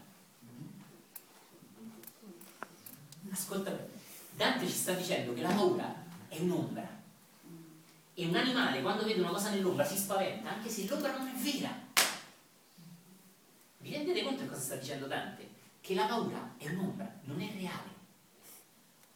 Ma che se tu non sai veramente vedere, allora scambierai una cosa irreale per una cosa reale. E che la paura consiste in questo. È un maestro qui Dante. Dante ci sta dicendo che le paure sono irreali quando le realizzi. Ma quando non lo vedi, scambi una cosa reale che ti fa paura per una cosa che in realtà non è irreale, è solo un'ombra. Non posso, scusatemi, non citare l'insegnamento del grande Gautama Buddha, che è stato tramandato anche attraverso nobile, la nobile via dello Zen, che in quanto militante amo profondamente, e che parla del serpente, ricordate? Di questo spazio in penombra, racconta il Gautama Buddha. Gautama Buddha, come grande Gesù di Nazareth, fa tutti esempi semplici, di una profondità straordinaria che l'intellettualoide non avrà mai, anche se fa esempi più belli, più composti io ammazzo l'esempio che ti ho fatto, in realtà non ti insegna un cazzo, capisci? Invece Gesù e Gautama il Buddha con esempi semplici ti insegna cose straordinarie e così becca questo insegnamento del grande Gautama. In una stanza, in un monastero,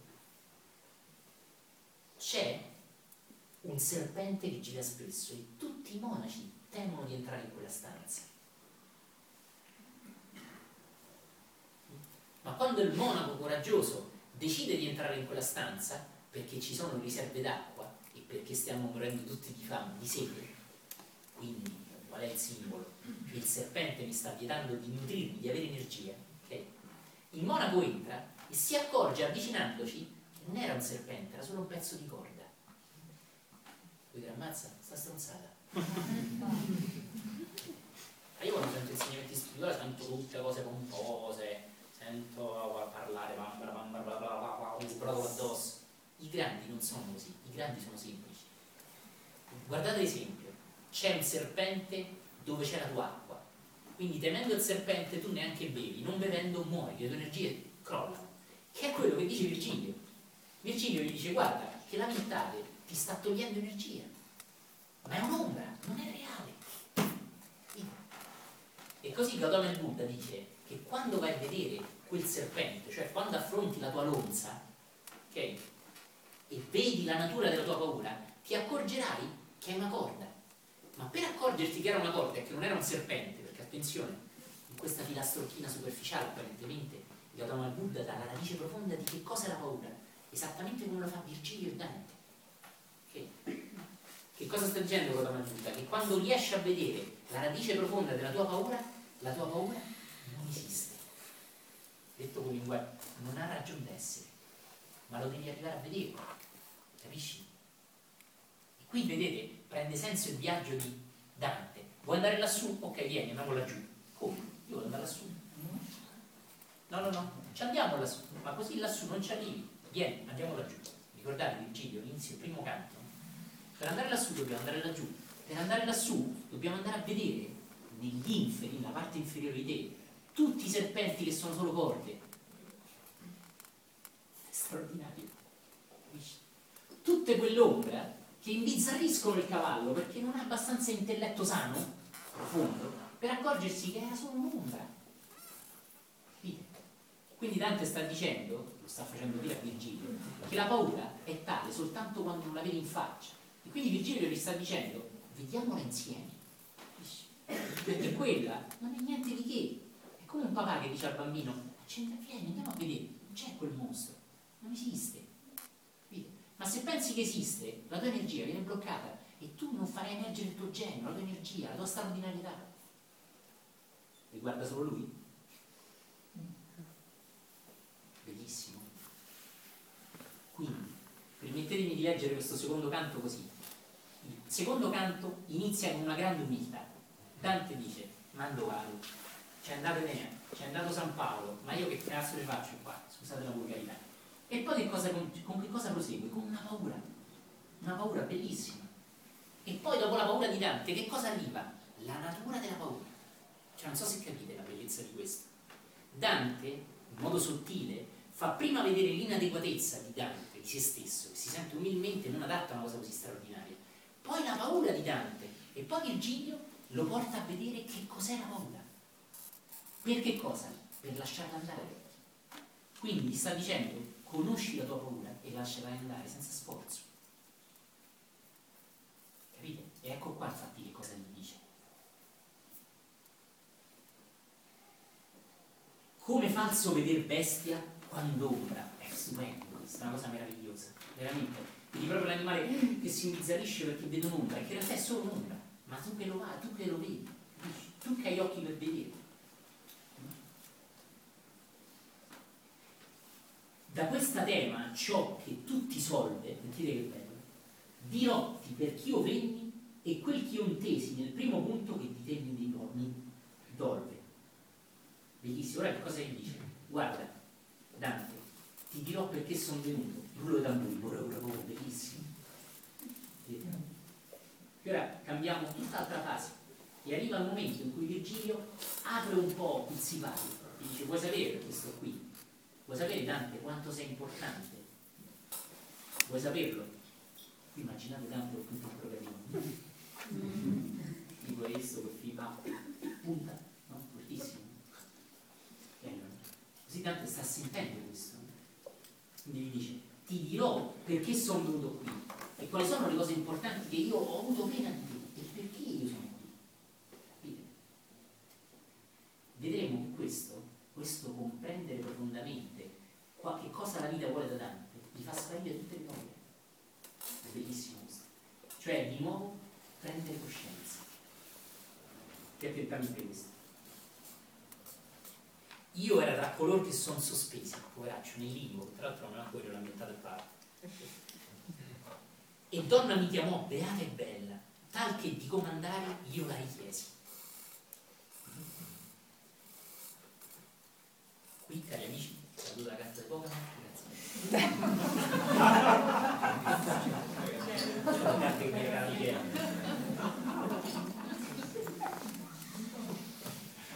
Michele. E ne tengo casa. Qui, cari amici, l'ultimo punto e poi facciamo una pausa. Che cosa dice Virgilio? Dice, guarda, è apparsa un essere così bello, così straordinario, che io non ho potuto fare a meno di chiedergli di comandarmi quello che voleva. Virgilio è già un maestro. Quindi che cosa sta dicendo Virgilio? Che è apparso un essere molto più alto di lui. È come se un angelo apparisse un arcangelo. Che la Kabbalah parla di questo. Quindi della gerarchia angelica, delle varie gerarchie degli angeli, una verità esoterica tenuta molto nascosta dalla Chiesa. Si è mai chiesta la differenza vera tra un arcangelo, un santo e un angelo? Sono tutti buoni quello c'ha la spada, no? Funziona così perché è troppo molto superficiale questo. La cosa in cui vorrei accennare è queste verità esoteriche. No? Dante, Virgilio dice, è arrivato un essere talmente più potente di me, come San Giovanni quando dice, è arrivato un essere a cui ero degno solo di allacciargli i legacci dei sandali. E San Giovanni è già un grande maestro, già un maestro di Israele, è già un uomo di Dio e anche lì riconosce qualcuno molto più in alto di lui stesso che è molto più in alto a sua volta della gente tra virgolette comune. Quindi qua anche nella Divina Commedia subentra il senso di gerarchia di elevazione di vari livelli di elevazione c'è il maestro, c'è il gran maestro. C'è l'uomo di conoscenza e c'è il grande illuminato. E questo è bellissimo perché è una verità molto mal capita anche nella nostra chiesa. Ne parlerò tra breve di questo. Però la cosa che mi preme farti notare è che l'essere che appare a Virgilio ha talmente potere, è talmente straordinariamente luminoso, che Virgilio non è obbligato a rispondere a ciò che quest'essere gli domanda, ma non vede l'ora di adempiere a ciò che quest'essere gli domanda. Il che è, vedete, il vero potere interiore. Sapete quanti libri comprate in libreria? Come sviluppare il magnetismo personale? E lo apri, eh, visualizza quello che ti va in mutande. Se hai paura visualizza gli altri che stanno a fare la cacca. Ma perché? Quindi io mi faccio forza rendendoti ridicolo. Guardate che io non sto scherzando. È pieno di libri di successo, come essere uomini di successo, che se mangia il leone girante. Tra l'altro. Okay. È come essere uomini di successo. Ma può essere un uomo di successo se scrivi stesso viaggio? No. Hai solo venduto tanti libri. ma sei solo di successo davanti a Cesare, non davanti a Dio. Ok? Date a Cesare quel che è di Cesare. Bellissimo. Solo un uomo di successo davanti all'uomo, non vuol dire sei una vita in questo. Qui invece Dante dice che cosa è veramente elevato. E c'è un essere talmente elevato, e vedremo essere Beatrice, che è gentilissima e quasi non chiede le cose a Virgilio, ma Virgilio le vuole già fare. Tanto è veramente un uomo, una donna di potere, di magnetismo personale, Beatrice. E vedremo che il motore del magnetismo è proprio Sua Maestà l'amore. E quindi Dante fa vedere che se vuoi essere un uomo, una donna di potere reale, non di falso successo, ok? Sì, tu ok, sei io ok, ma di che? Il vero potere vuol dire risvegliare il proprio amore e avere il coraggio di fare nella vita quello che ti fa più amare la vita. Lo stai facendo? Stai vivendo oggi in modo da amare la vita? Perché se non stai facendo, vuol dire che in te non c'è potere, che sei una pedina. Se invece tu stai amando quel che fai, non importa se è successo davanti a migliaia di persone, davanti a nessuno, ma tu sei un uomo di potere. Capisci? Perché emani potere. Ed è quello che fa un iniziato.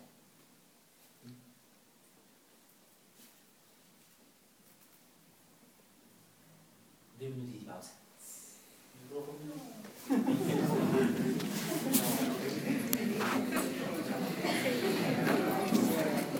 Entrando in questa seconda così, spesso la gente non vuole comprendere, vuole solo essere consolata. Sai?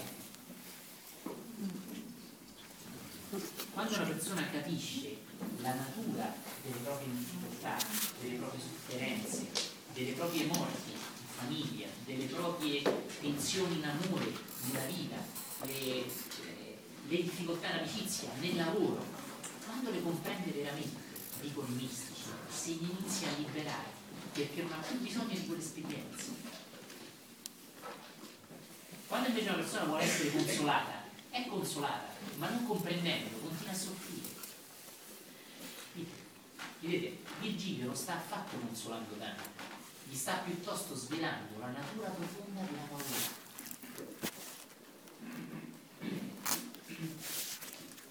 Vi faccio notare che nella storia di Giordano il della corda che sembrava un serpente, quando il monaco va a vedere chi ha veramente coraggio, la natura della sua paura, trova una corda. Simbolicamente la corda è qualcosa che ti lega, che ti blocca, che ti inchioda un posto e non ti permette di muoverti di camminare sulle gambe di legate. Quindi anche il simbolo della corda, che appare un serpente, molto profondo. C'è una storia molto bella eh, che raccontava spesso De Meglio, che racconta anche Benigni, che nella sua bellissima interpretazione, secondo me, della Divina Commedia, anche se un po' più culturale e classica, diciamo, la trovo straordinaria, un po' anche al pari o al fianco di quella di Gasman. E Benigni racconta questa storia che io ho sentito raccontare spesso anche a padre Mariano Balestre, e la, la racconta in un'altra occasione, ma mi piace raccontarla qui ed ora, in questa occasione. Ed è la storia di un tizio che nelle storie classiche è Mullah che sta sotto un lampione a cercare una chiave. E un suo amico si avvicina e gli fa, Mullah, che cosa hai perso? Dice, accidenti, ho perso la chiave di casa. E questo amico si mette lì a cercare insieme a lui. Ma Mullah, ma come ti è caduta la chiave di casa? E guarda, stavo entrando, stavo infilando la chiave di casa e mi è caduta dalla toppa. Ah, ma tu abiti 50 metri più là, Mullah? Dice, ho capito, ma là non c'è la luce.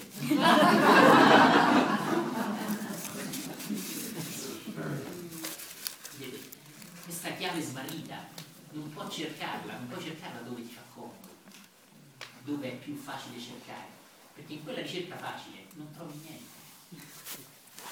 E invece la ricerca difficile, quella al buio, quella dove rischi di sbattere la testa da qualche parte, chinandoti, o di inciampare nel marciapiede, ma è lì che forse troverai qualcosa, la chiave. E le tradizioni esoteriche insegnano queste storielle, sono profondissime.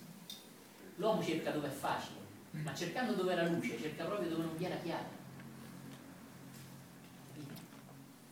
E cercare dove è la chiave, un po' come Dante, di scegliere l'infimo, sottoterra dove c'è buio.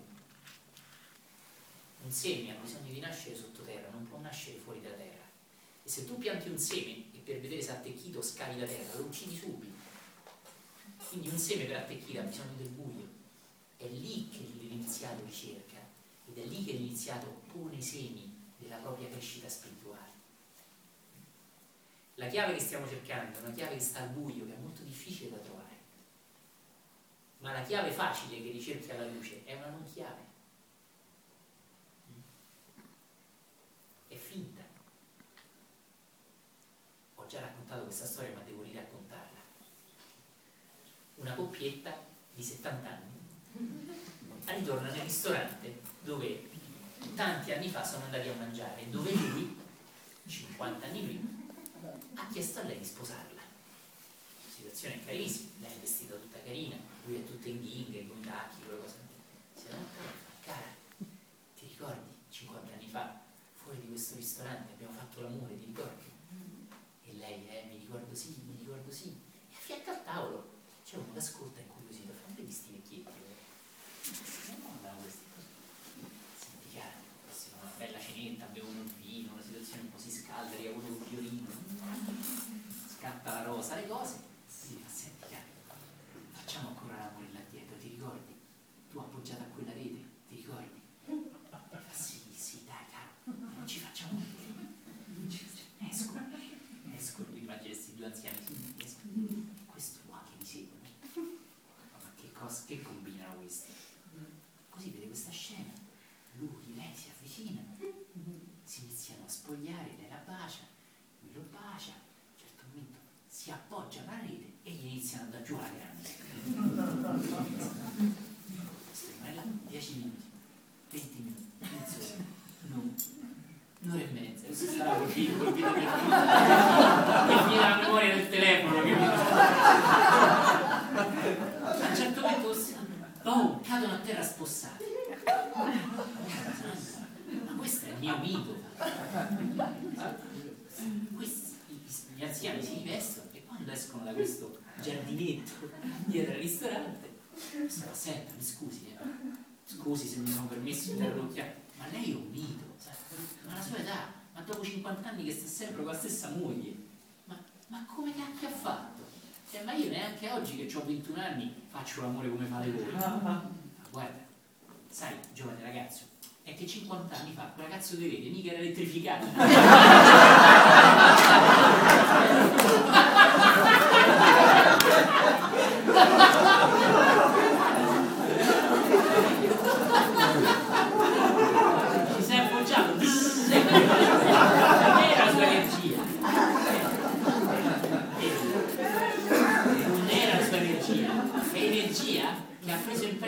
dalla rete, non era la sua. E così quando noi cerchiamo la luce, noi cerchiamo qualcosa che non è la vera chiave. Cerchiamo la via facile, quella che Gesù chiama la porta larga nei Vangeli. Ricordate quando dice, ma per la porta stretta pochi passano. Ricordate l'insegnamento profondo di Gesù? E così vedete la chiave dell'iniziale, la chiave della porta stretta. E va cercata quella chiave a buio, non dove è comodo, non dove tutti guardano, leggono, ne fanno cultura, e libri, e lauree e tesi di laurea. Perché questo è esoterico, exoterico, è popolare, è superficiale, è sapere. E una cosa importante, non ti cambierà nel profondo. Hai preso energia da qualcosa che non è te, è dalla rete elettrificata, non è la tua. E invece qua Virgilio sta portando Dante a discernere dentro di lui, a riportare a galla la sua vera energia. Non gliela sta dando lui. Virgilio non è la rete elettrificata di Dante. Virgilio, Dante, non ce la fai, appoggiati qua.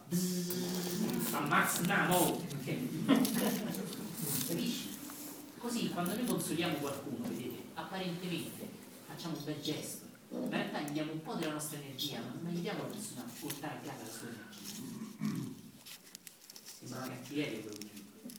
E invece molto profondo, ma non adatto a tutti, insegnare alla persona a riconoscere i propri beni, a vedere quello che sta intaccando la tua forza, l'energia che te la sta togliendo, ma che è la tua vera natura profonda.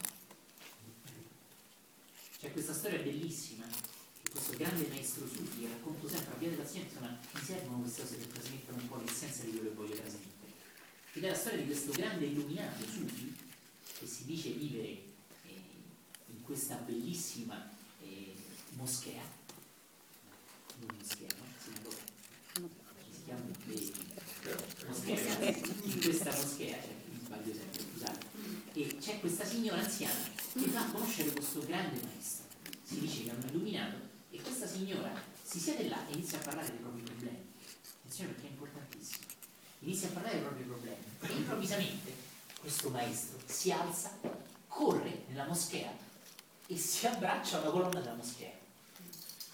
Signore, non è possibile, questo non maestro, questo. E improvvisamente il maestro inizia a urlare, aiuto, la colonna non mi lascia più andare. Incredibile, è una storia vera. È una storia vera. È accaduta in questo, non mi ricordo il nome perché è impronunciabile per me, non sono un arabo, ed è, accadeva nel 1600, più o meno, 1600, poco dopo il 1600. Questo deve essere veramente stata una grande anima. Pensate, nella moschea, il maestro della moschea, che poi si sapeva essere sufi, all'epoca i sufi non erano, eh, non erano considerati peccatori, perché i sufi non ammettono che eh, Allah sia l'ultimo profeta, sapete? Fortissimo questo.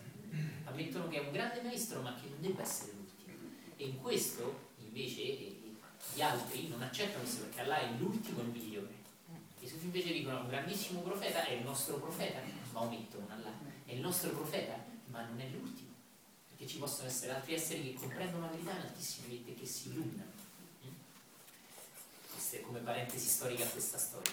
E questo tizio, questa signora sconcertata, questo tizio lascia la colonna. Dice che cosa ne pensa signora? Fa ma che cosa ne penso? Sei un cretino, sei tu che tieni la colonna. E così il maestro dice una cosa bellissima. Gli dice perché stai trattenendo tutti questi problemi allora tu?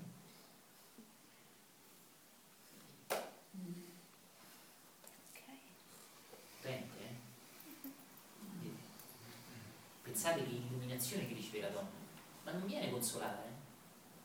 Il maestro Zufi è bello tosto, non viene per niente consolata.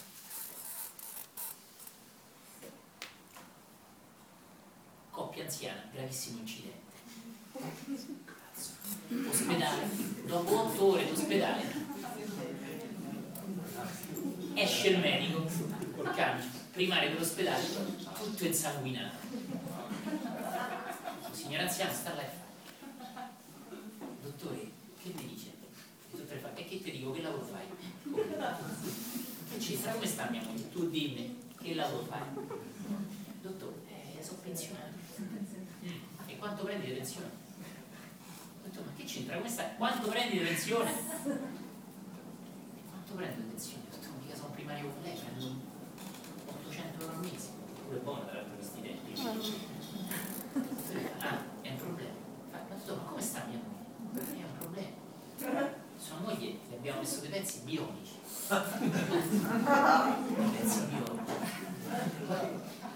L'incidente è stato veramente gravissimo. Abbiamo montato dei pezzi che questi pezzi certamente non li può pagare, non li deve neanche pagare, però soltanto la manutenzione mensile al braccio bionico che gli abbiamo montato costerà dai 6-7 mila euro al mese. Il signore è così poi senta, quanto è grande casa dove abitate? Eh, tutto quanto è grande? Una cucina, una camera, un salone, un bagno, abbiamo pure un, un guardaroba. Eh, devi cambiare casa.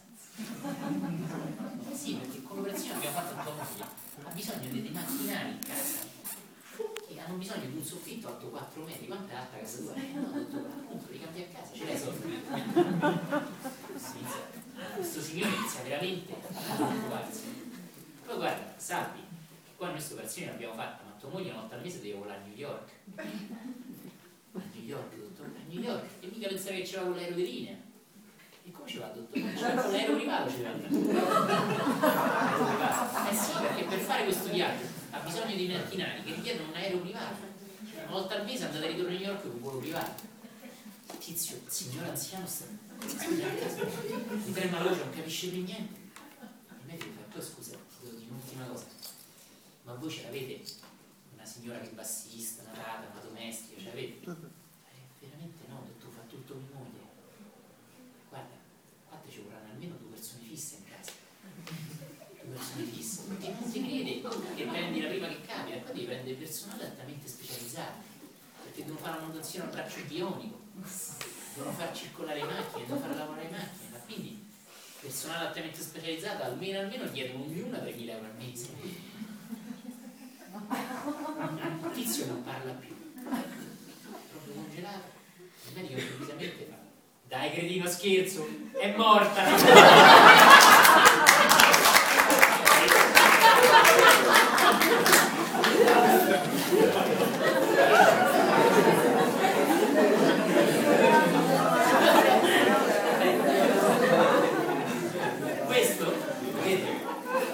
essere un medico pazzo o un medico illuminato.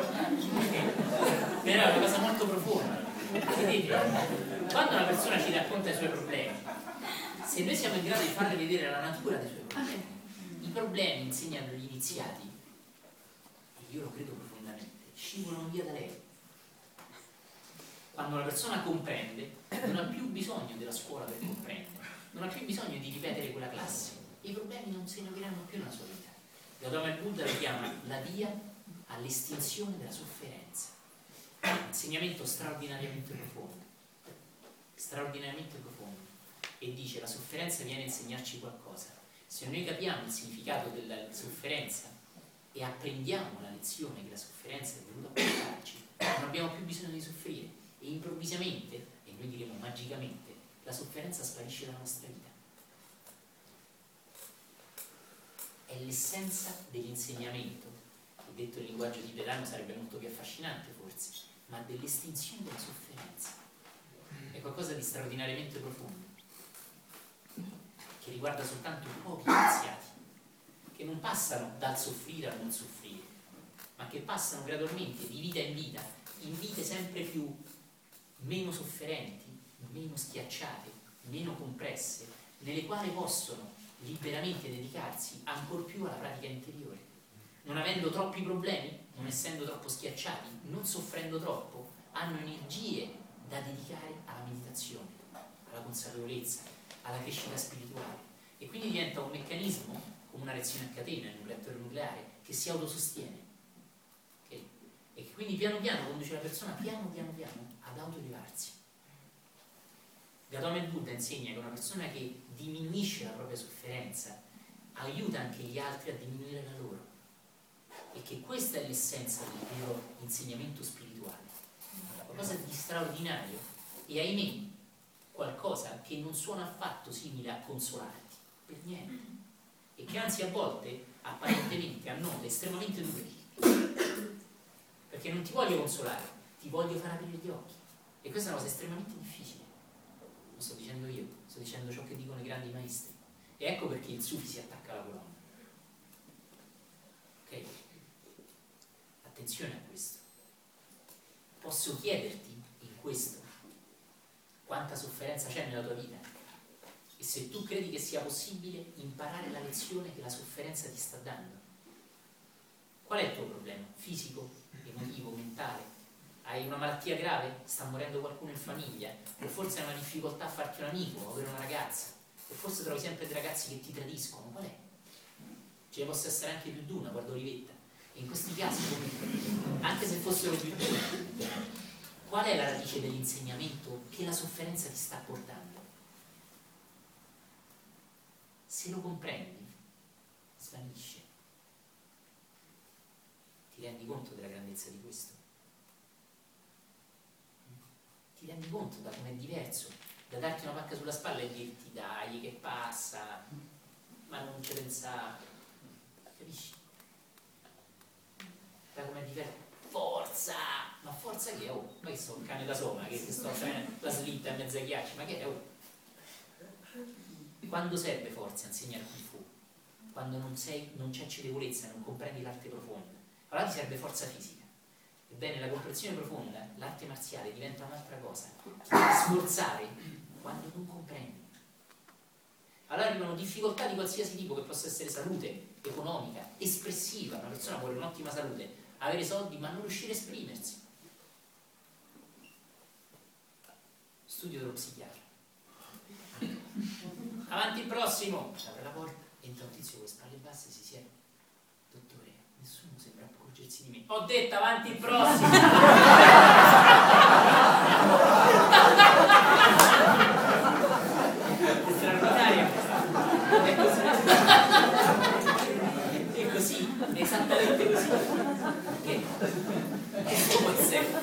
questo, può essere un problema. Perché, per esempio, tu non ti rendi conto che non riesci a esprimere la tua natura profonda, perché la devi esprimere soltanto in lavorare, in pensare ai tuoi figli, in fare tutto quello che devi fare, ma non riesci a esprimere la parte profonda di te. Questo è un dolore, una sofferenza. Non è un'assenza di problemi, perché grazie al zero c'è la salute, c'è tutto. Segui, c'è la salute, c'è tutto, stai a posto. Non è vero. Oh, basta che c'è la salute, non è vero. Quanta gente conosci in salute che è un cretino? Si è alzato Aldo? Quanta gente conosci in questo contesto? Questo è molto importante. Cerca di farci caso. È veramente vero che se c'è la salute c'è tutto? No, non è vero. Sai chi te lo dice? Chi ha paura di morire. È molto semplice. Chi teme la morte, quindi chi pensa che questa vita sia tutta qui e che più dura meglio è, ti dirà che se c'è la salute c'è tutto, che meglio che la morte non viene, quello è vero nemico. Non è vero. Dante ci dice che non è così. Infatti ci scende nella pancia. È nella terra dei morti che è bellissimo, non so se capisci quello che voglio dire, è sottile. Quindi basta che c'è la salute c'è tutto, non è vero. Io sento che ha molto più ragione Gautama il Buddha dalla vecchietta di Trastevere, quando dice che ciò che conta è la consapevolezza, è la consapevolezza, è importante questo. Trastevere, due vecchiette, una fa la cazzo e una fa le puntarelle. Immaginati la scena, immaginati la scena la devi comprendere, caldaci dentro, perché questi non sono barzellette, questi sono insegnamenti mistici. C'è vecchietta che fa le puntarelle, c'è l'altra che fa la cazza, seduta là come tutti i giorni da anni, eh, Dubai. C'è la finestra aperta, improvvisamente passa un Pegaso. Tutte e due vecchiette alzano gli occhi, si guardano. si chiedono se hanno visto veramente dopo anni e anni che la vita è tutta uguale, tutta regolata, un po' sente, fo, fo, fo, fo. alzano gli occhi e vedono la coda di un cavallo e delle ali, la seconda volta. Eppure due, ali, due penne che cadono, due penne lunghe così bianche. La signora delle puntelle rimane un po' più attenta. Si guarda un attimo. Cioè, detto, abitano al quinto piano. Non c'è il balcone stanno al quinto piano. Guardano fuori. La durata dello sguardo è più lunga. Si guarda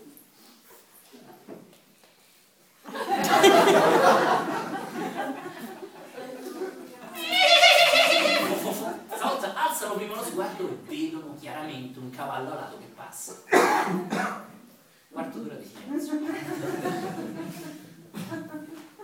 silenzio, una penna che ancora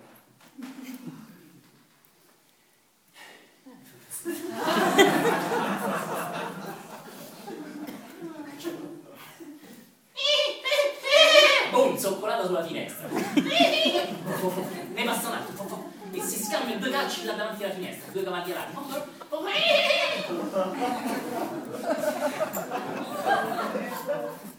Ormai è chiaro che il cavallo alato c'è. Possono più far finta di niente.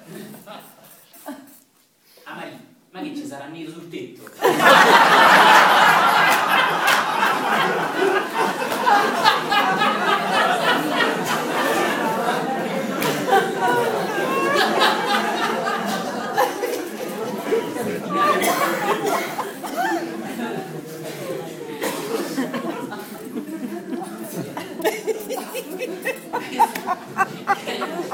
Questa è la follia non sapere vedere il miracolo, lo straordinario.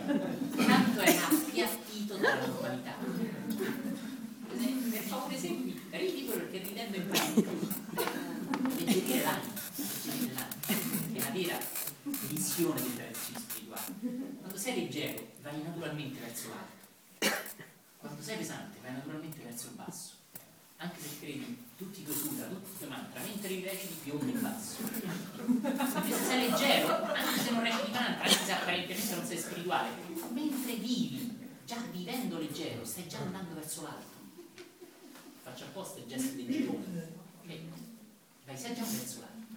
E così, cari amici, spesso la falsa religione ci carica di pesantezza, ci carica di paura, paura del giudizio divino, paura del diavolo. Dante affronta queste cose non lo affronta uno stupidello, lo affronta un guerriero. potentissimo il suo messaggio. Ma chi è pronto a essere più leggero? Chi è pronto a dire questa colonna la sto ottenendo io? Il grande maestro, che non è solo il fondatore degli ecologisti, Francesco d'Assisi, che dice questa cosa meravigliosa, maestro, guardate, Francesco Assisi si rivolge a Gesù come se fosse presente davanti a lui, secondo me lo era di fatto, e lo chiama maestro. Bellissimo.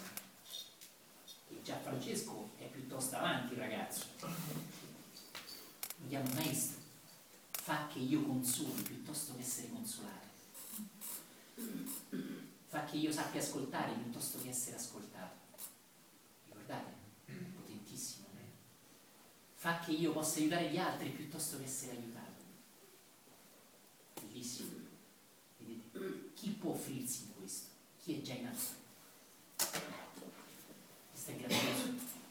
Chi ha già conosciuto la propria sede e ne è uscito? Chi ha già alleggerito la propria anima dai fardelli interiori? Chi è pronto per questo? Venite a me perché il mio gioco è leggero, dice Gesù. Eh?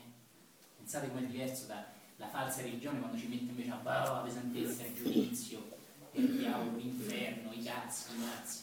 Essere pure gradevole. Pensa quanto essere pesante del genere.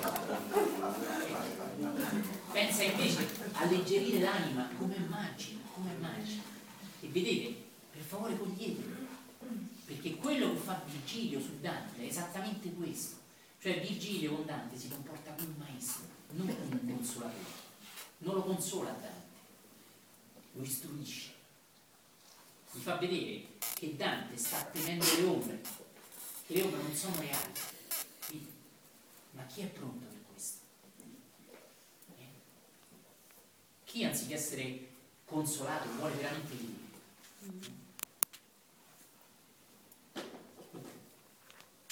C'è qualcuno che vuole condividere una propria ombra o vuole raccontare di un pensiero, di una preoccupazione che gli toglie energia, come racconta Dante nel mille, fine 1200?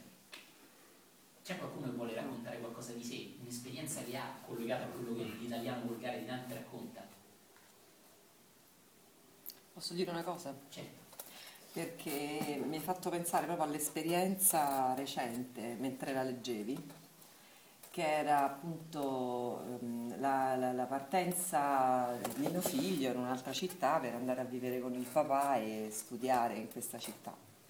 Quindi un anno e mezzo fa, quando era già nell'aria e non c'era però ancora la scelta da parte sua, c'era un dolore micidiale, c'erano delle paure incredibili di perdita, di, di questo senso che già c'era come se era, fosse già partito.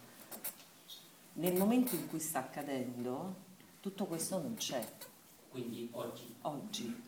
C'è invece, eh, vabbè, comunque c'era un, un'osservazione, come dici tu, no? di quello che stava accadendo, anche del dolore. E, come una, una sorta anche di preparazione. Cioè l'ho voluto utilizzare ma non sapevo che oggi era meno doloroso. Non so come dirti. Eh, era doloroso, ma lo guardavo di modo che mi potessi permettere anche una scelta diversa, non quella del stare sotto la paura e poi creare, cioè non volevo, volevo essere saggia no? accanto a mio figlio e questa cosa è successa, nel senso che oggi la realtà è ben diversa, se non addirittura gioiosa, non so come dirti, cioè, quindi questa trasformazione c'è stata e me, mentre lo leggevi subito mi è venuta in mente questa cosa qui. Via la paura perché si rischia veramente di prendere proprio una strada sbagliata. Può essere che la partenza di tuo figlio ti faccia bene? Come no? È una cosa brutta dire a una mamma. No, no, ma è, eh, sì, lo capisco. Ah no, mio figlio che sta con me meglio è. Questo può non essere. No, no, no, è un grosso lavoro, però dico è partito da una grossa sofferenza, da un grosso dolore, da una paura un anno e mezzo fa e oggi è quella leggerezza che dici tu. Pensate, questo che dice Emiliana, eh, Roberta e Emiliano il mio figlio. Ah, Emiliano, sì, sì, allora Roberta, il collega Emiliano. Sì. È quello che dice Dante, capite? Ed è oggi, è quotidiano, è nel 2011. Mm. Fortissimo questo. Attenzione, perché ci manca poco e non vi voglio trattenere più di tanto. questo piano c'è il tempo. Adesso entriamo un po' nel vivo, vi prego di essere più attenti possibile.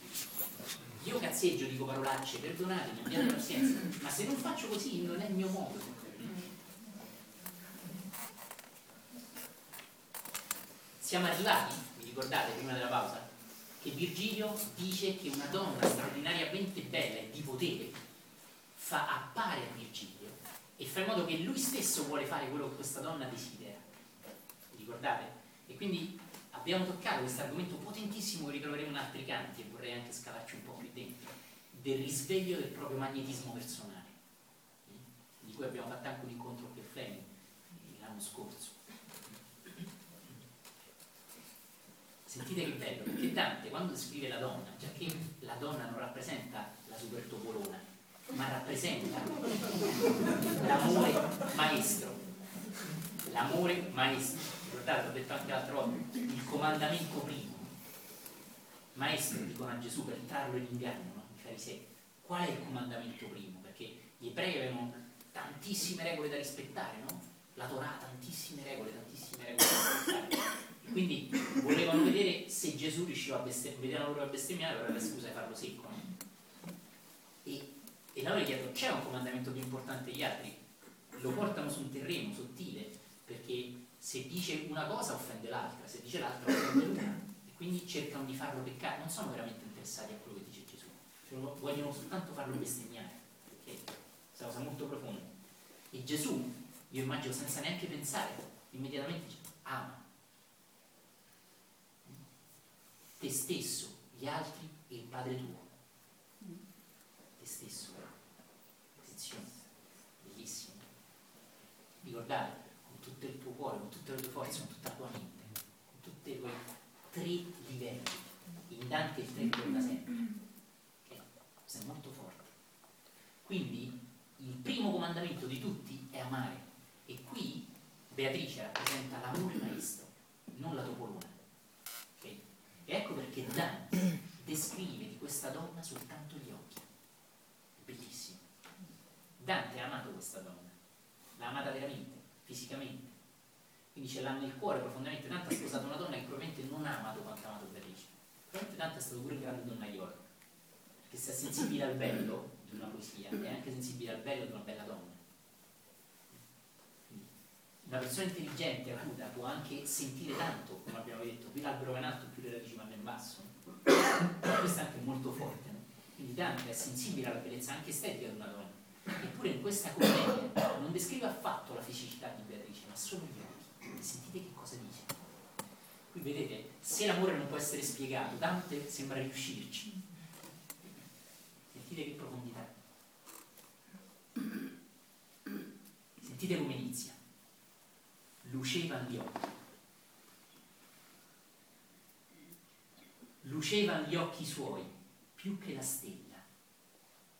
Non dice le stelle, perché di stelle ce ne stanno tante allora se io dico le stelle, vabbè, sei uno delle tante. Ma c'è la stella perché è unica. È bellissimo questo.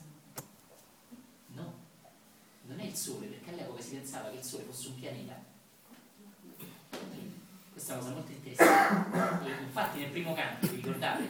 Dice il pianeta dietro lo colle, non vi ricordate? E intendeva il sole. Ma all'epoca non si sapeva che, che il sole fosse una stella solo una reazione nucleare, mica una stupidaggine. Ma io ero pure a fusione fredda, insomma, per l'importante.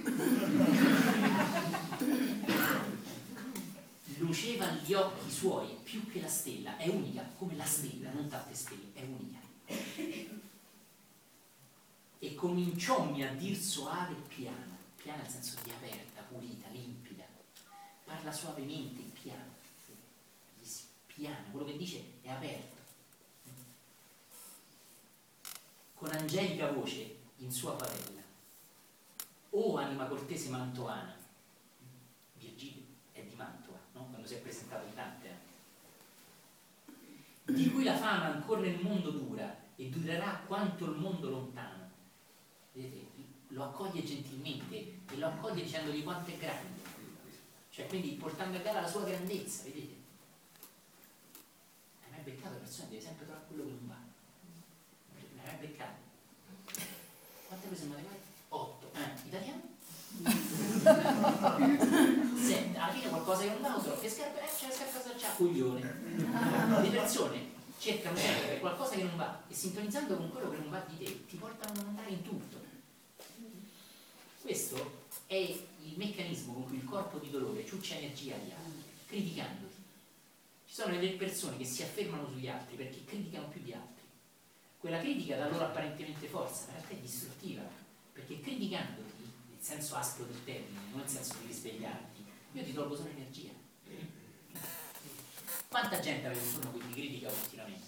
Chiedetevi, lo stanno facendo per il mio bene? È una critica costruttiva questa? Quasi mai, perché quasi mai viene una persona contenata. È piuttosto un modo di rubarti energia, criticandoti in qualche modo, io ti controllo. E se tu dai enfasi alla mia critica, mi permetti di controllarti, è un gioco energetico, è un gioco che chi vede le aure si vede chiaramente. L'aura di una persona sovrasta l'aura di un'altra, la donna la possiede e questo spesso criticando, dicendo le parole che offendono, che stoccano. Questo si vede spesso nei ragazzi, negli adolescenti. Quelli che offendono più gli altri sono spesso quelli più seguiti, che sembrano un po' i capelli. In realtà perché, parlando un linguaggio che spero dia chiaro perché ne ho parlato in altri è il corpo di dolore che agisce. Se io conosco i tasti che ti offendono, io ti ho in pugno. Ma attenzione, tu devi permettermi di offendere ma se tu sei trasparente alle mie offese, non mi permetti neanche di controllarti. Spessissimo le persone che mi criticano lo fanno per farti elevare, ma per rimanere classe e controllare. È un vampirismo energetico ed è un fatto che accade a livello di aurea. Ecco perché un bravo insegnante in qualsiasi arte corregge le persone, sì, ma non le critica sempre, non le corregge sempre. Addirittura guardate Beatrice come approccia a Virgilio. Beatrice, sappiamo già essere Beatrice, viene dall'Altissimo, dal Paradiso, Vigilio sta all'inferno. Quindi in realtà Beatrice è un'anima eccelsamente più grande di Virgilio, ma appare e gli fai complimenti. Dice, oh, anima eccelsa, bellissimo.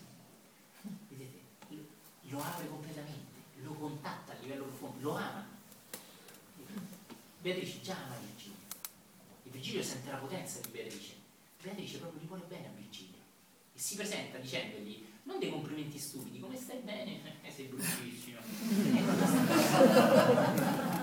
non è questo. Ma Beatrice vede il bello di Virgilio, perché vede in profondità, e quindi vede la grandezza di Virgilio e gliela ricorda a Virgilio. Questa, cari amici, è l'essenza dell'amore. Una persona che è vicino a te ti ricorda quanto sei grande, ti fa sentire quanto sei forte, ti critica anche sicuramente quando serve e ti dà pure la batosta quando serve, ma non per controllarti, ma per elevarti un attimo prima, Virgilio aveva una bella batosta, no? Ho capito bene? C'hai paura? Vi ricordate quello che detto? Se ho inteso bene quel che dicesti, vi ricordate? Basta e fa sotto. Però io lo dice in senso vero. Quindi accorgetevi anche dell'approccio potente che ha Beatrice a Virgilio e di quello che insegna in questo. Beatrice ama Virgilio e porta a galla il meglio di Virgilio. Chi lo sa fare? essere un essere eccelso. E stando vicino a un altro porta a galla il migliore. Spesso, cari amici, accade il contrario. Io ti amo, tu mi ami e io porto a galla il peggio di te e tu porti a galla il peggio di me. Colpa mia è colpa tua? No. Semplicemente non siamo pronti a un amore superiore. Quello che tanti chiamano amor cortese, che non è come stai Pucci non è questo l'amor cortese, questa è una cazzata. L'amor cortese è portare a galla la luce che c'è in te e guardate Beatrice come porta a galla la bellezza di Virgilio. Sembra quasi investirlo di potere e di dargli il potere per aiutare Dante. Ma anche qui Beatrice non dà il suo potere a Virgilio, ma glielo porta a galla, vedete? È come un diapason che pizzicato fa risuonare il diapason vicino. Così Beatrice porta a galla il potere di Virgilio affinché riesca con potere, forza, energia a aiutare Dante. Che bello, stupendo meravigliosi. È veramente bello se lo vedete.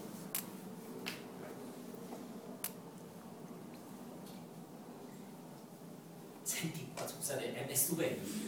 L'amico mio e non dell'avventura, che vuol dire? non che ho avuto un'avventuretta, avevo fatto una cosa attaccata alla rete, che adesso è elettrizzato. No. Che vuol dire? L'avventura sta per fortuna. Vuol dire, te lo rileggo, l'amico mio e non dell'avventura, vuol dire che è un amico che mi sta vicino non perché sono fortunata, non perché sono brava, non perché sono bella, non perché sono un maestro, sono un uomo di successo, parlo agli altri, tutte stupidaggini. Mi sta vicino perché è un vero amico e non mi sta vicino perché io ho successo in quello che faccio nella vita. Quanti amici hai così? So che una parte di te dice quasi tutti, ma sei sicuro? Quante persone mi vorrebbero bene se non parlassi così? Se non insegnassi? Quante persone mi vorrebbero bene se non fossi un maestro? Fatemi giocare con questa parola.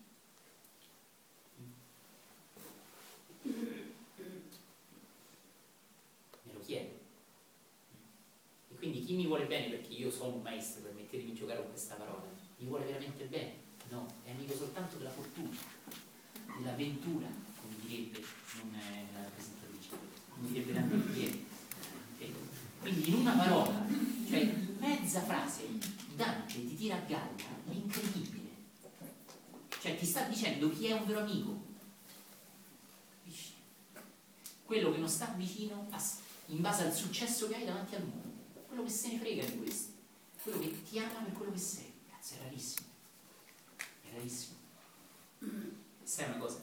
Attiri la vera amicizia quando hai contattato la verità dentro di te. Se tu sei un essere che contatta solo la falsità in te, come puoi attirare gente vera? Attirerai gente in sintonia, in risonanza con te. E quindi attirerai falsità. Capisci?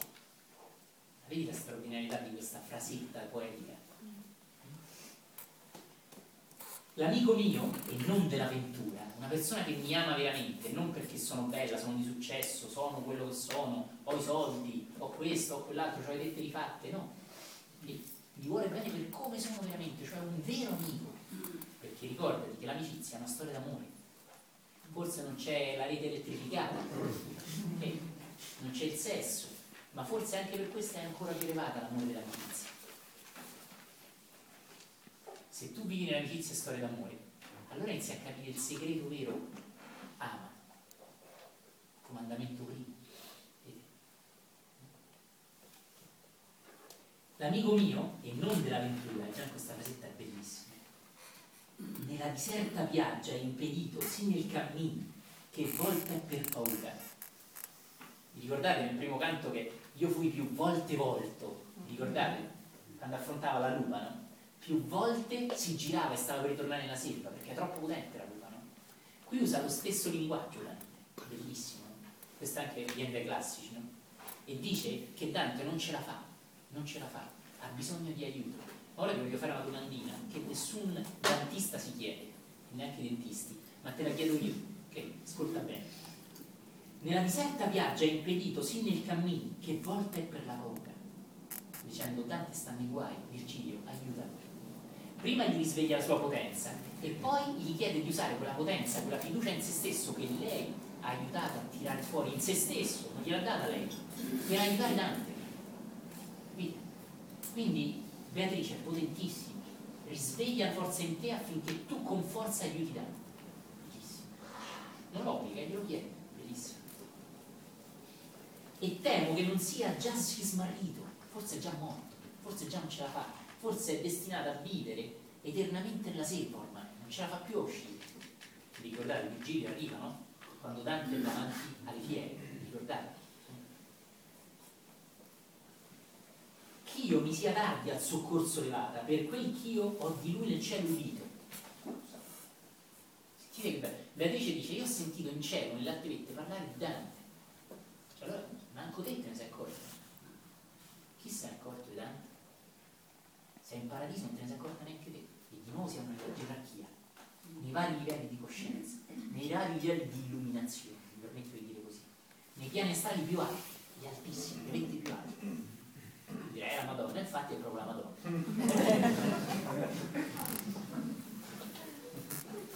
Ricorderei quella storiella dove c'è il pilota che fa il bambino, vieni, vieni in cabina di pilotaggio. Il bambino sa, "Ah, che bello, che bello. E il pilota parte, bene, mentre sta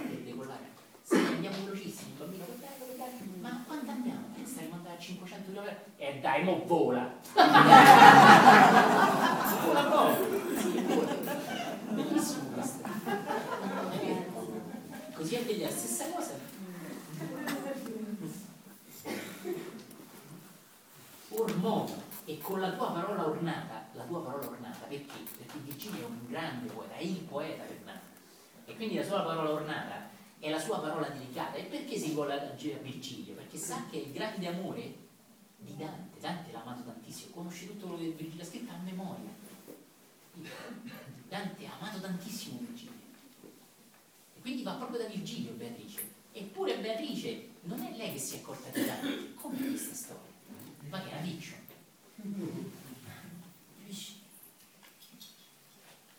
Dallas. Dantes. Ma in realtà vedremo che c'è una profondissima verità in questo. Ti voglio già chiedere, perché non va Beatrice ad aiutare Dante?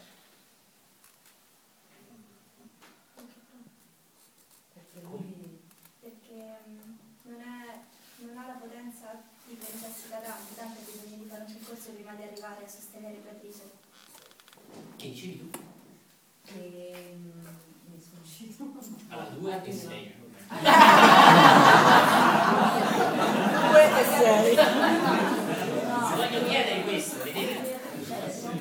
Cosa, cioè, avendo avuto comunque questo amore, è come se Dante eh, non l'ascolterebbe, che è troppo coinvolto con ciò che, che è. Invece Virgilio è colui che è come un, un maestro invisibile, no? Cioè, avrebbe più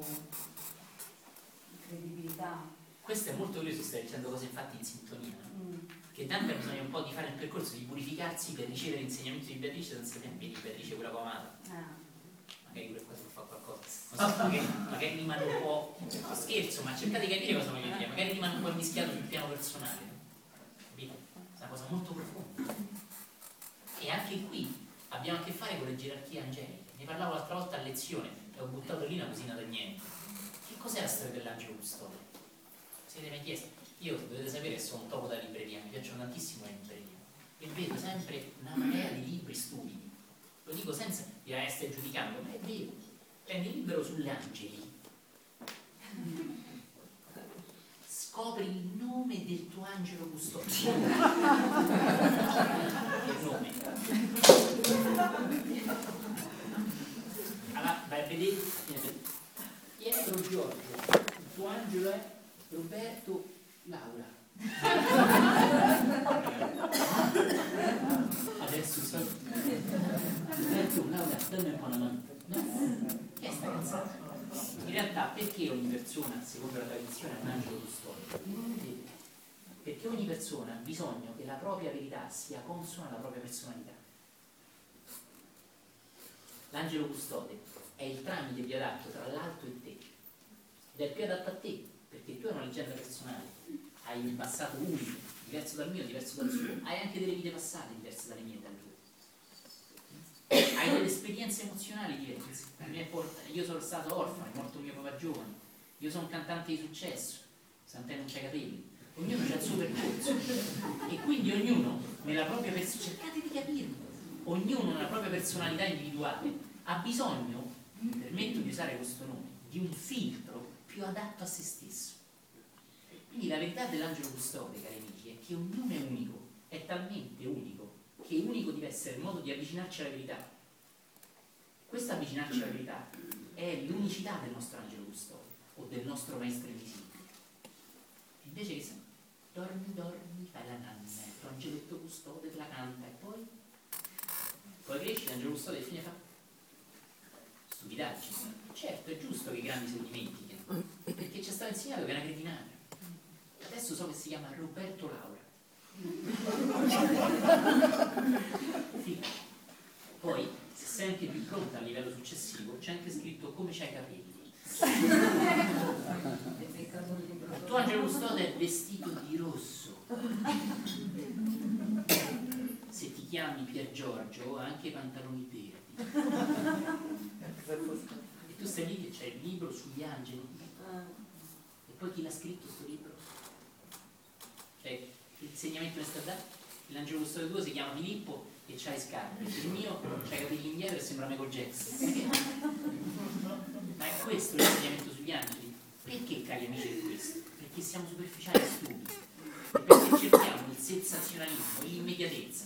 Vai su internet, scopri chi è l'angelo custode tuo. Si chiama Roberto, vestito di rosso. Che c'ho? Dici, non è così, ovviamente non è così. Però è così che delle antiche verità importanti, iniziali, che si sfruttano, diventano banali e superficiali. Vedete, quando noi siamo in profonda preghiera, in profonda meditazione, non contattiamo mai Dio. Sapete perché? Ci distruggerebbe. È troppo potente. È luce pura, è potenza pura. Dio è raggiungibile, è incomprensibile, è inesprimibile, dicono i testi mistici. Ma come fa a essere raggiungibile se ci ama? Le siete mai chieste queste cose? Ma come? È irraggiungibile. I mistici sperimentano la verità, il samadhi, la fusione di stati profondi di coscienza. Com'è questo? Ebbene, per questo esistono le gerarchie angeliche. Gradi via via più alti per avvicinarsi sempre di più a vette più alte e più potenti, che permette all'iniziato, al meditante, al pregatore, a colui che prega, di avvicinarsi piano piano e di ricevere sempre verità più adatte a lui. Altrimenti è come se io faccio passare una lampadina, una corrente fortissima, mi distrugge. La Kabbala, questo grande libro esoterico, parla proprio di questo, le sefirot, le varie sfere. Mi piacerebbe fare un incontro su queste cose, perché è tutto non compreso, è tutto banalizzato. L'arcangelo ha la spada, l'angelo invece c'ha solo una lira. Drin, drin. Ma che è? Ma possibile siamo così cretini? E poi sul libro degli angeli c'è scritto che se sei buono angelo custode sta vicino, ammazza, profondo questo insegnamento. C'è, c'è, c'è tanta cielo. Questo è molto importante. Quindi, vedete, in realtà vedrete che Beatrice è a sua volta, uso questo linguaggio, sotto Santa Lucia. E Santa Lucia è sotto la Madonna. Quindi a Dante arriva una gerarchia angelica, una gerarchia di maestri, una cosa adatta a Dante. E questa cosa non è capita. Ora vedremo che la Madonna dice a Lucia, Lucia, aiuta Dante. Lucia va da Beatrice e dice, Beatrice, aiuta Dante. Beatrice va da Virgilio e Virgilio gli dice, aiuta Dante. Oh, nessuno vuole aiutare Dante. Per quello che sta solo Continua a suonare Ma perché questo? Perché? Perché è? Perché è così? Perché Dante ha presente delle antiche verità, perché le conosce, le ha fatte sue. Ed è le verità dei grandi iniziati. C'è una gerarchia, c'è una gradualità. Il bimbo nasce prima con i denti da latte e poi i denti veri. Non puoi dare da mangiare al bambino una cosa dura, un piatto di pasta, un'insalata, quello muore, ha bisogno del latte. Capisci? Il latte della mamma. E così le varie gerarchie angeliche nutrono l'essere di luce, ascoltano. Questa cosa è troppo sottile, la devi ascoltare.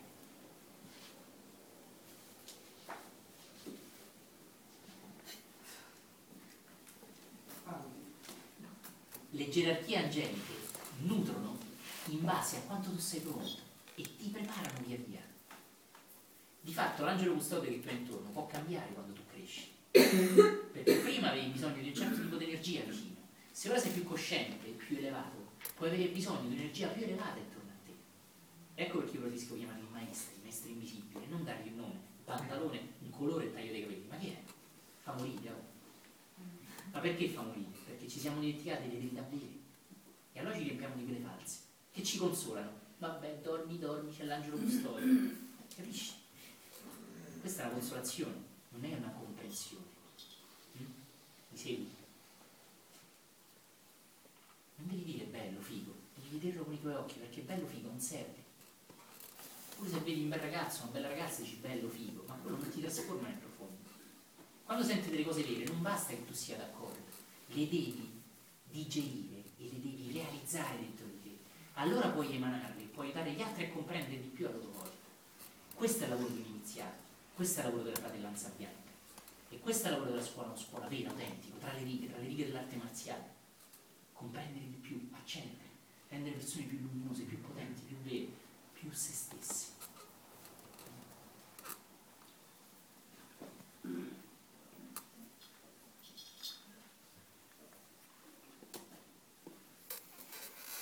Ormoni, e con la tua parola ornata, e con ciò cammestieri al suo campare, aiutalo proprio a vivere.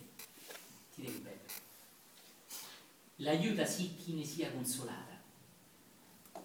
Cioè, aiuta Dante e io ne sarò consolata. Bellissimo. Se stai bene, io sto bene.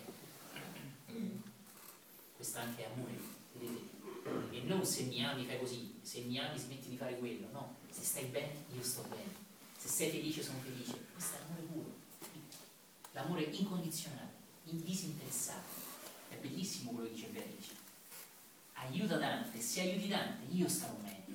Ma come stare meglio? Stai in paradiso, ma a te chi ti tocca? Stai lassù? No, Dante non dice questo. E all'epoca la Chiesa diceva questo. Dante ha la straordinarietà di rendere il purgatorio e anche l'inferno un luogo umano. Nel 1200, nel 1300 la Chiesa vedeva nel purgatorio e nell'inferno un luogo di tortura. E Dante ha rischiato grosso, altro che esilio da Firenze. Mettiamo su un bel fovello e ci facevano le salsicce, cioè a roba, lo dico a parole mie. Ha rischiato gravemente di dire queste cose, infatti le ha velate sotto diversi strani. Ricordate? La parte in cui sono iniziato. E noi la nostra cultura, la nostra letteratura che facciamo, vediamo solo il velo e non lo alziamo per vedere il tesoro che c'è sotto. E lo chiamiamo poesia, letteratura. Cultura? No. Cambia occhi, guarda in profondità le cose. Beatrice dice, se Dante sta bene, io sto bene. Capite? Anche qui, in una parola, Dante sta trasmettendo l'essenza dell'amore più elevato. È stupendo. Non voglio niente da te, non sono interessato. Soltanto se stai bene, sto bene. Se sei felice, sono felice. Sento che hai bisogno di aiuto, ti prego, stai meglio, che io sto bene. Chi di noi ama così? Eh? Che bellezza che c'è in queste nascoste sotto queste poesie, queste rime. Chi è pronto a amare così davvero? Io cioè, lo so che questo è l'amore, ma di quanto amore di questo tipo ami davvero? Eh? Qui si dichiara, potentissima, sentite che.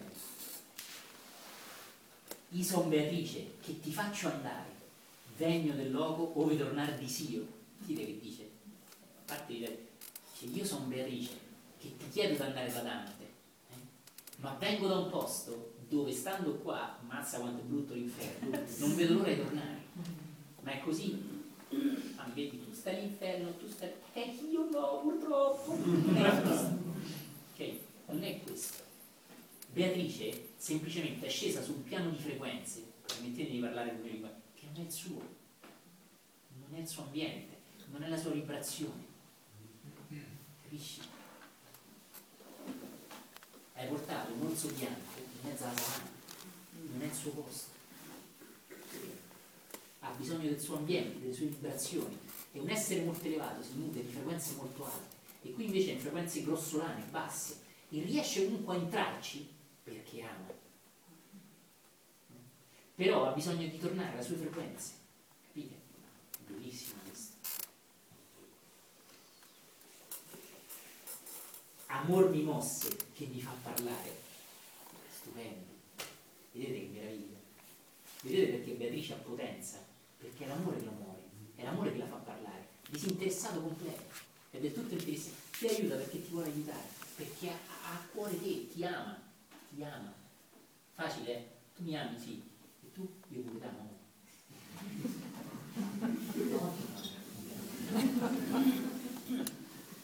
Vede la signora, i vecchietti che stanno insieme da 70 anni, che stanno lavorando dalla casa. Cara,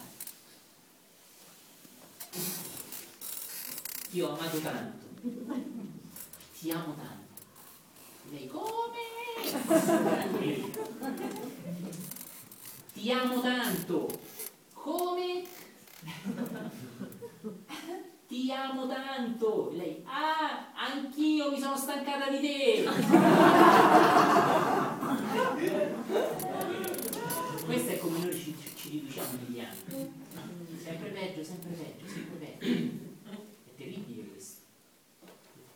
Qui, Dante da introdurre molto di più lo farà nei prossimi canti, il vero amore, ma non lo fa per giudicare lui che cos'è il vero amore, no, lo fa a mio avviso, da vero maestro, per risvegliare nel lettore il potere di amare.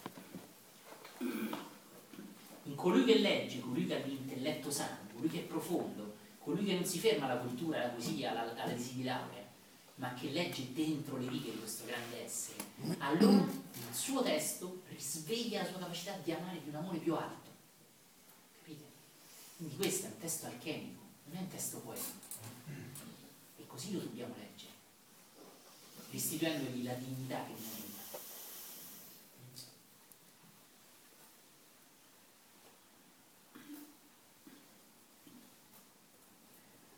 Sentite qua che dice Bernice, bellissimo. Quando sarò dinanzi al Signor mio, di te mi loderò sovente a Lui.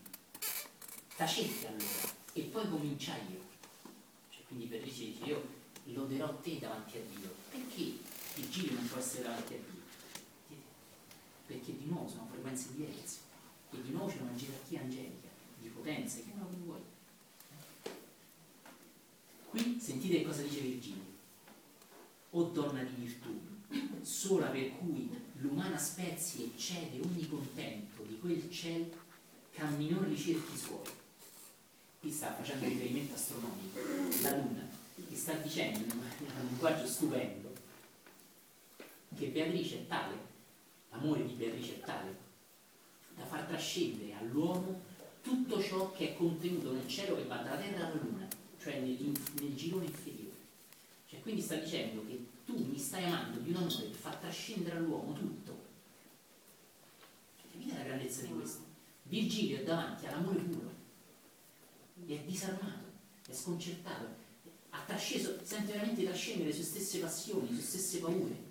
Capite, capite che potenza che è questa? Addirittura che trascende tutto ciò, questo amore, la spezia e la specie umana, che la specie umana non unica, tutta la specie umana, con questo amore trascende tutte le sue paure.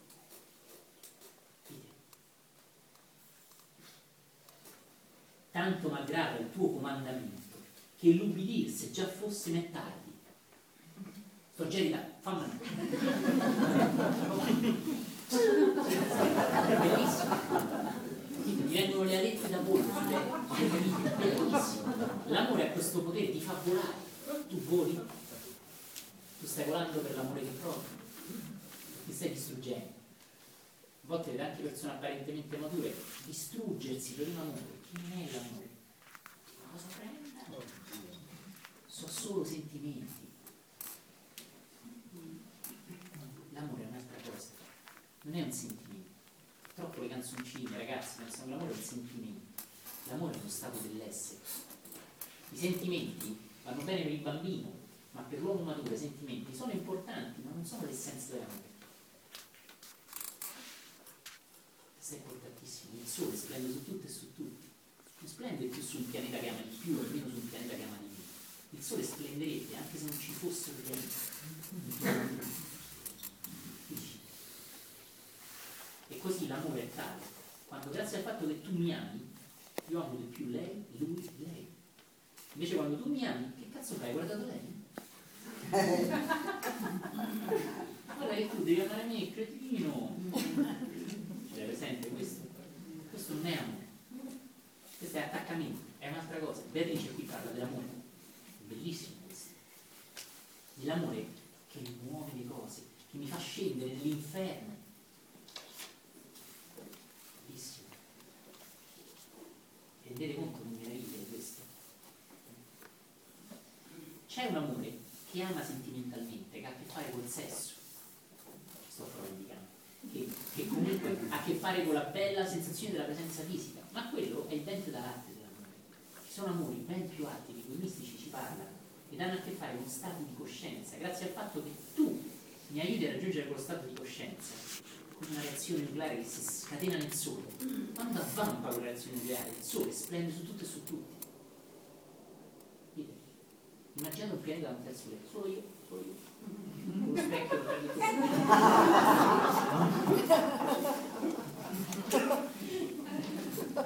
Vedete, questo è spesso il nostro ping-pong. E ne parlerò di più perché vorrei fare un incontro mirato proprio, come ogni tanto mi piace fare, alle relazioni. Questo vorrei mettere in relazione a un canto particolare dell'inferno, che è quello di Paolo e Francesca. Mi vorrei permettere di parlare del canto di Paolo e Francesca, di fare due incontri dedicati a questo canto. Uno sul bellissimo canto, l'altro sulle relazioni, sul Paolo e me, sul Francesca e me. E quindi vedere come il canto di Paolo e Francesca ci insegna come l'amore di soli sentimenti ti porta all'inferno anche se vogliamo amore. Ti inchioda, ti inchioda all'altro, è attaccamento. Ma adesso faccio, faccio come i fighetti. Nella prossima puntata vedrò la copra della carta igienica. No, non voglio fare questo. Però voglio semplicemente renderti acceso a tempo.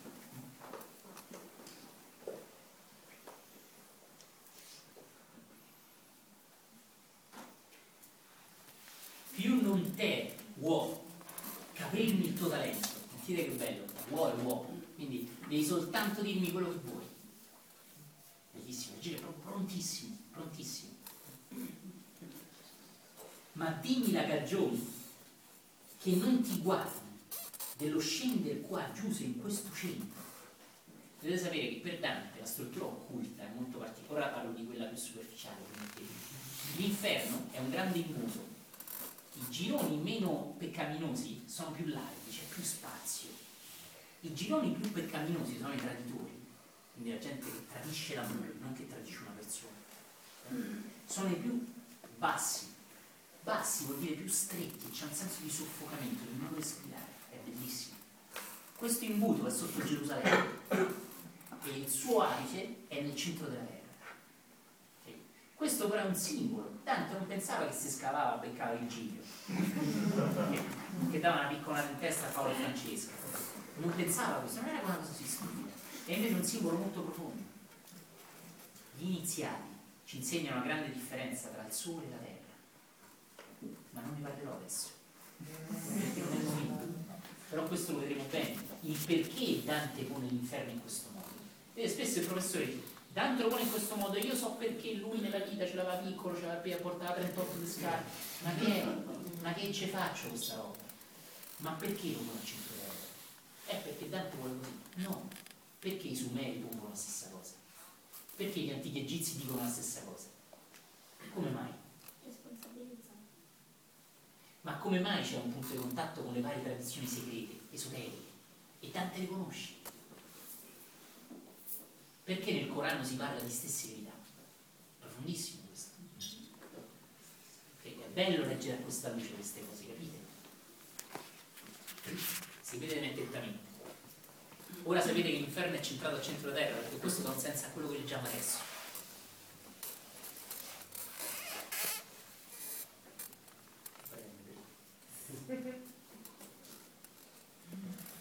Che cosa sta dicendo Virgilio? Ti prego, una cosa sola, perché stai qua? Che fa un'anima come la tua qua, dove stiamo noi dannati? Un'anima che risplende di luce in mezzo alla sofferenza, è una domanda ragionevole. Virgilio, Virgilio, mica uno stupido.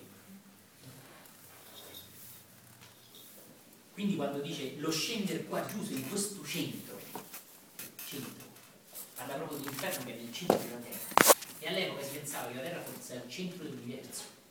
Quindi l'inferno è proprio nel centro. E non c'era ancora Galileo Galilei, Keplero. Interessante pure una, una parentesi fisica, non ve l'attacco se no non più. Sentite che bello. Dell'ampio loco ove tornar tu ardi. Quindi Virgilio sta ponendo l'enfasi sul fatto che noi qui stiamo stretti al centro, serrati, e tu invece vieni da un ampio posto. E l'amore rende ampio, apre le ali un essere che è stretto non può volare, può volare solo un essere che ha spazio per volare. Di questo ne parleremo con Paolo e Francesca. Dai spazio a chi ti è vicino per farlo volare o lo stringi nel tuo attaccamento. Tu sei mio, tu sei mia.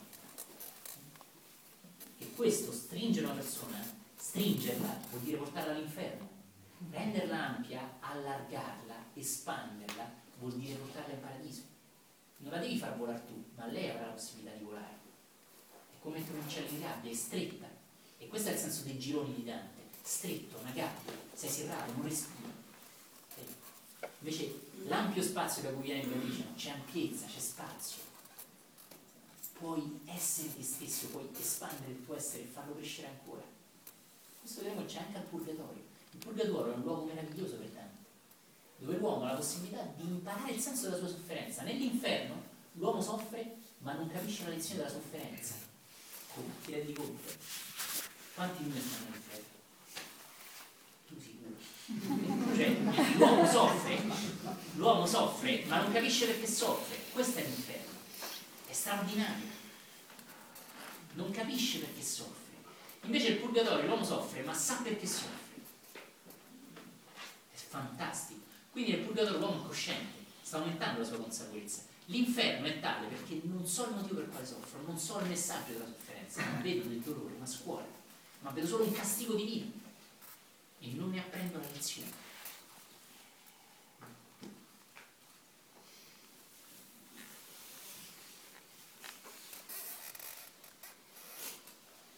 Mancano tre pagine, resistevo.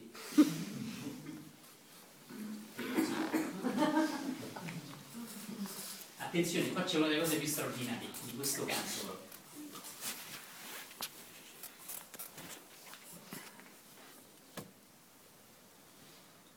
Da che tu vuoi sapere tanto addentro, Beatrice dice, visto che vuoi entrare così dentro alle cose, quindi Beatrice riconosce il fatto che Virgilio è profondo e che quindi può essere pronta a ricevere delle verità.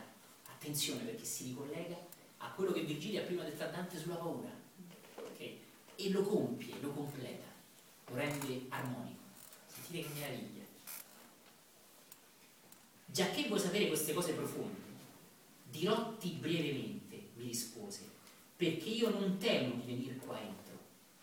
Ti dirò perché sto qui perché non temo stare qui. Sentite che cosa dice Beatrice e ditemi se non è un maestro orientale.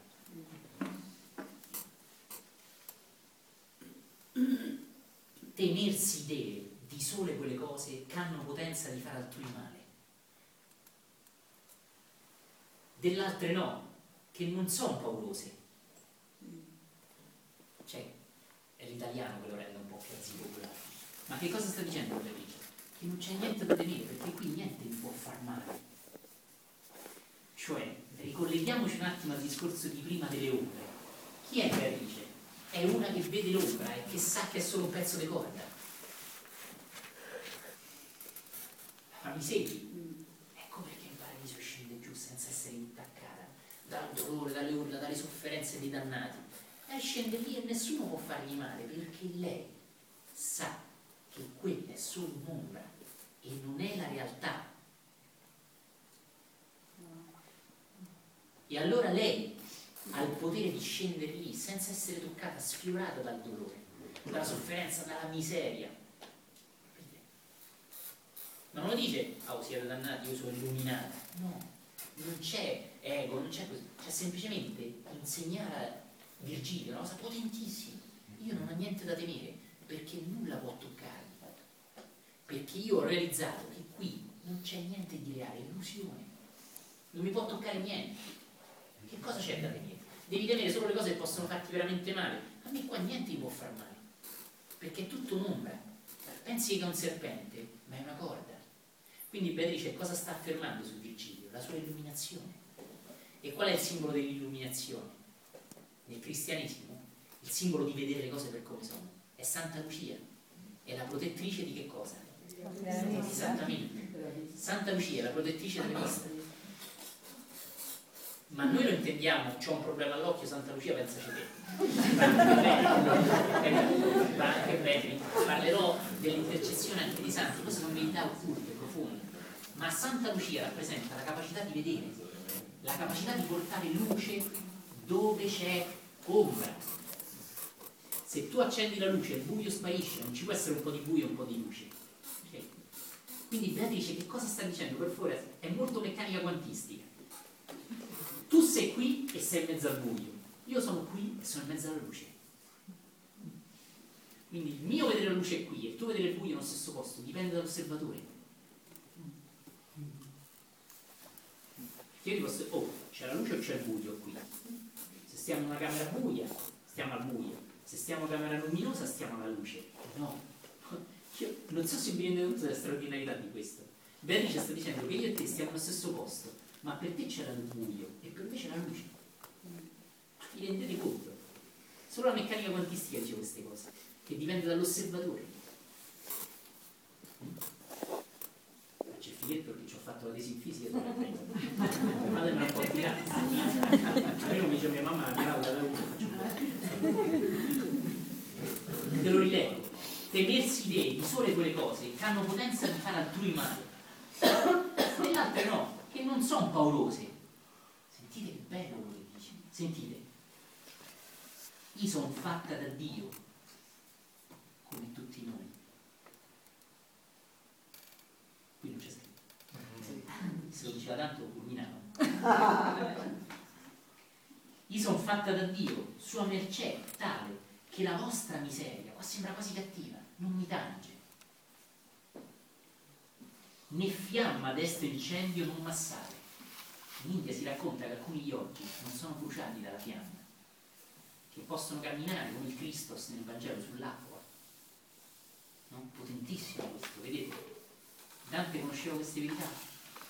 Da, Beatrice sembra dire alla poesia che all'inferno c'è un sacco di fiamme, voi per brucia, a me no perché voi siete danati, danati, ah ah ah, e vai, meno male che sto in paradiso, voi no. Non è questo, non può essere questo il messaggio, è possibile che leggiamo così, è possibile che leggiamo così. Invece sta dicendo che il suo stato, lo stato in cui Beatrice vibra, fammi parlare il modo in cui Beatrice vibra è talmente elevato che queste cose non la possono toccare. Riguarda soltanto chi vibra più in basso. Quindi lei può scendere in mezzo all'inferno rimanendo in paradiso.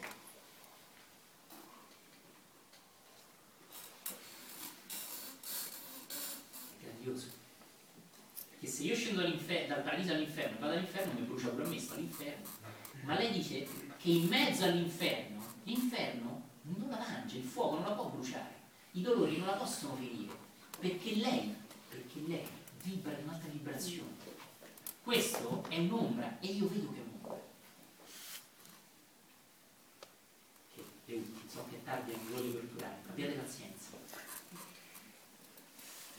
Donna e gentile nel cielo, che si compiange di questo impedimento, io ti mando, sì che duro giudizio la suffrange. Senti bene. Di questo impedimento io ti mando, sì che duro giudizio la suffrange.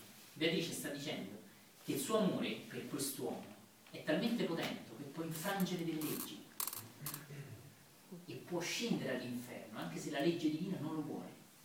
Quindi che cosa sta dicendo Dante? Che l'amore è più forte della giustizia.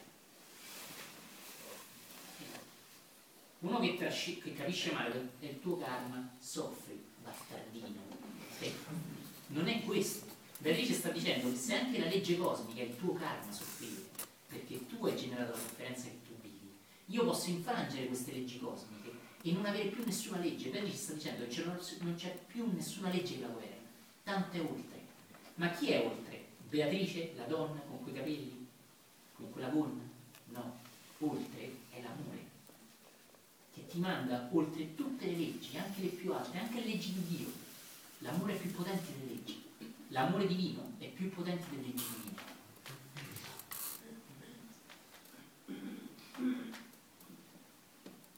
Questa chiese Lucia in suo dimando e disse, ora ha bisogno il tuo fedele di te e io a te la raccomando. Lucia, nemica di ciascun crudele, si mosse e venne al luogo dove io era, che mi sedeva con l'antica Rachele.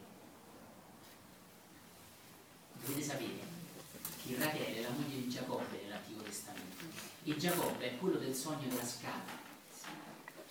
Chi, chi, legge profondamente le sacre scritture sa che Giacobbe è quello della scala di Giacobbe, una scala dove ha sognato di vedere gli angeli salire e scendere.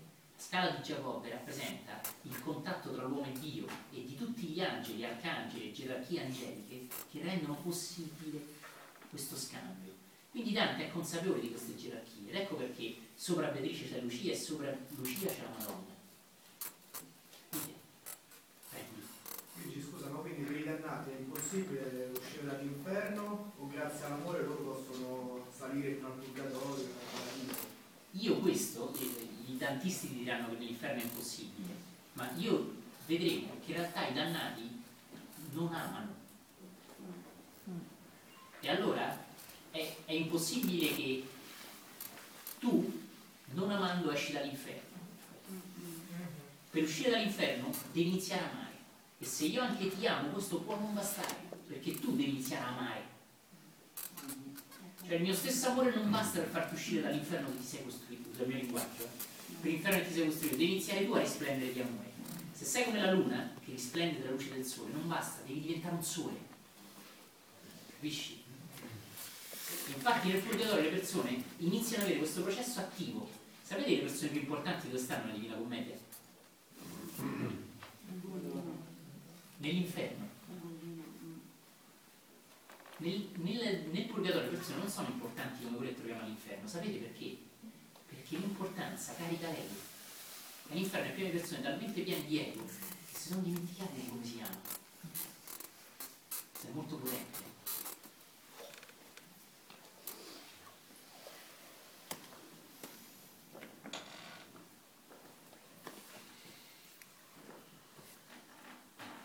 Cari guerrieri, non ho finito il canto, ma è troppo tardi.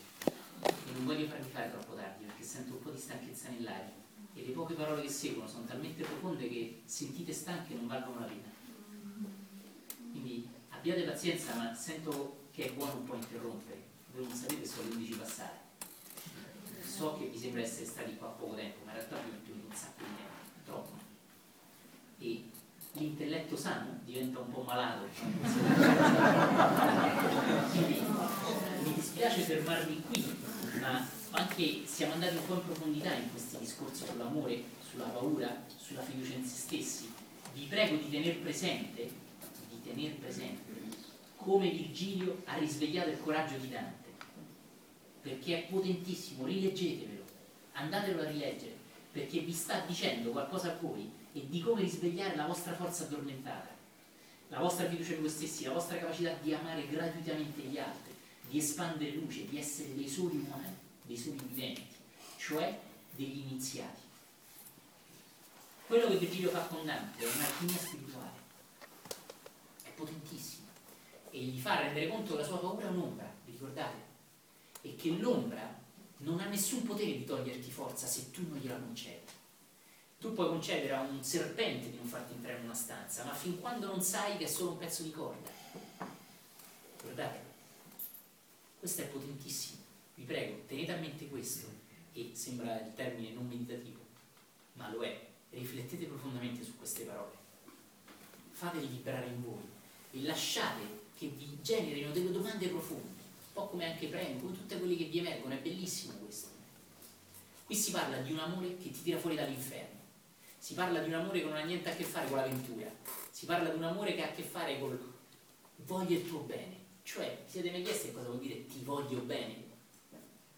Vuol dire che voglio il tuo bene, che non voglio altro. Invece noi ti voglio bene quindi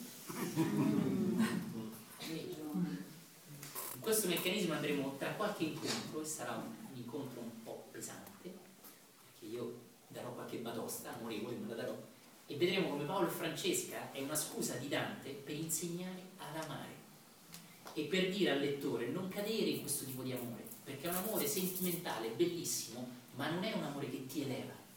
Dicendo di questo Dante ti sta ponendo piano piano l'attenzione sulla capacità di amare davvero. E quindi la sua commedia diventa divina perché accende il divino in te. E il divino in te è ciò che sa amare incondizionatamente. Ciò che sa veramente trasmettere amore senza motivo, senza perché. Ciò che grazie al fatto che ti amo mi fa amare tutti voi. Ciò che è il fatto che amo tutti voi amo pure le stelle, la vita e pure la morte quando arriverà perché pure lei parte facile dirlo ma difficile realizzarlo in questa realizzazione è la divinità di questa che altrimenti è solo una commedia solo una bella poesia, è solo un libro, altrimenti. Ma se tu lo trasformi in vita, nella tua vita, allora diventa divino e diventa come cazzo sto vivendo la mia vita. Non così, questa non è la vita. Via, apro gli occhi, pam. Allora realizzo la verità dietro di Lucia, cioè vedere veramente, la capacità di cogliere veramente la verità. Se voi attuate questo, rendete questa commedia divina, altrimenti purtroppo, e questo non te lo dico a scuola, questa divina non c'è niente, è solo una commedia, ed è pure bella pesante. Capite? Se voi risvegliate tramite la commedia il divino in voi, allora questa è la divina commedia. Luca, ti chiederò di leggere questo il prossimo incontro. Vi ringrazio di cuore della vostra prolungata attenzione. Arrivederci alla prossima volta.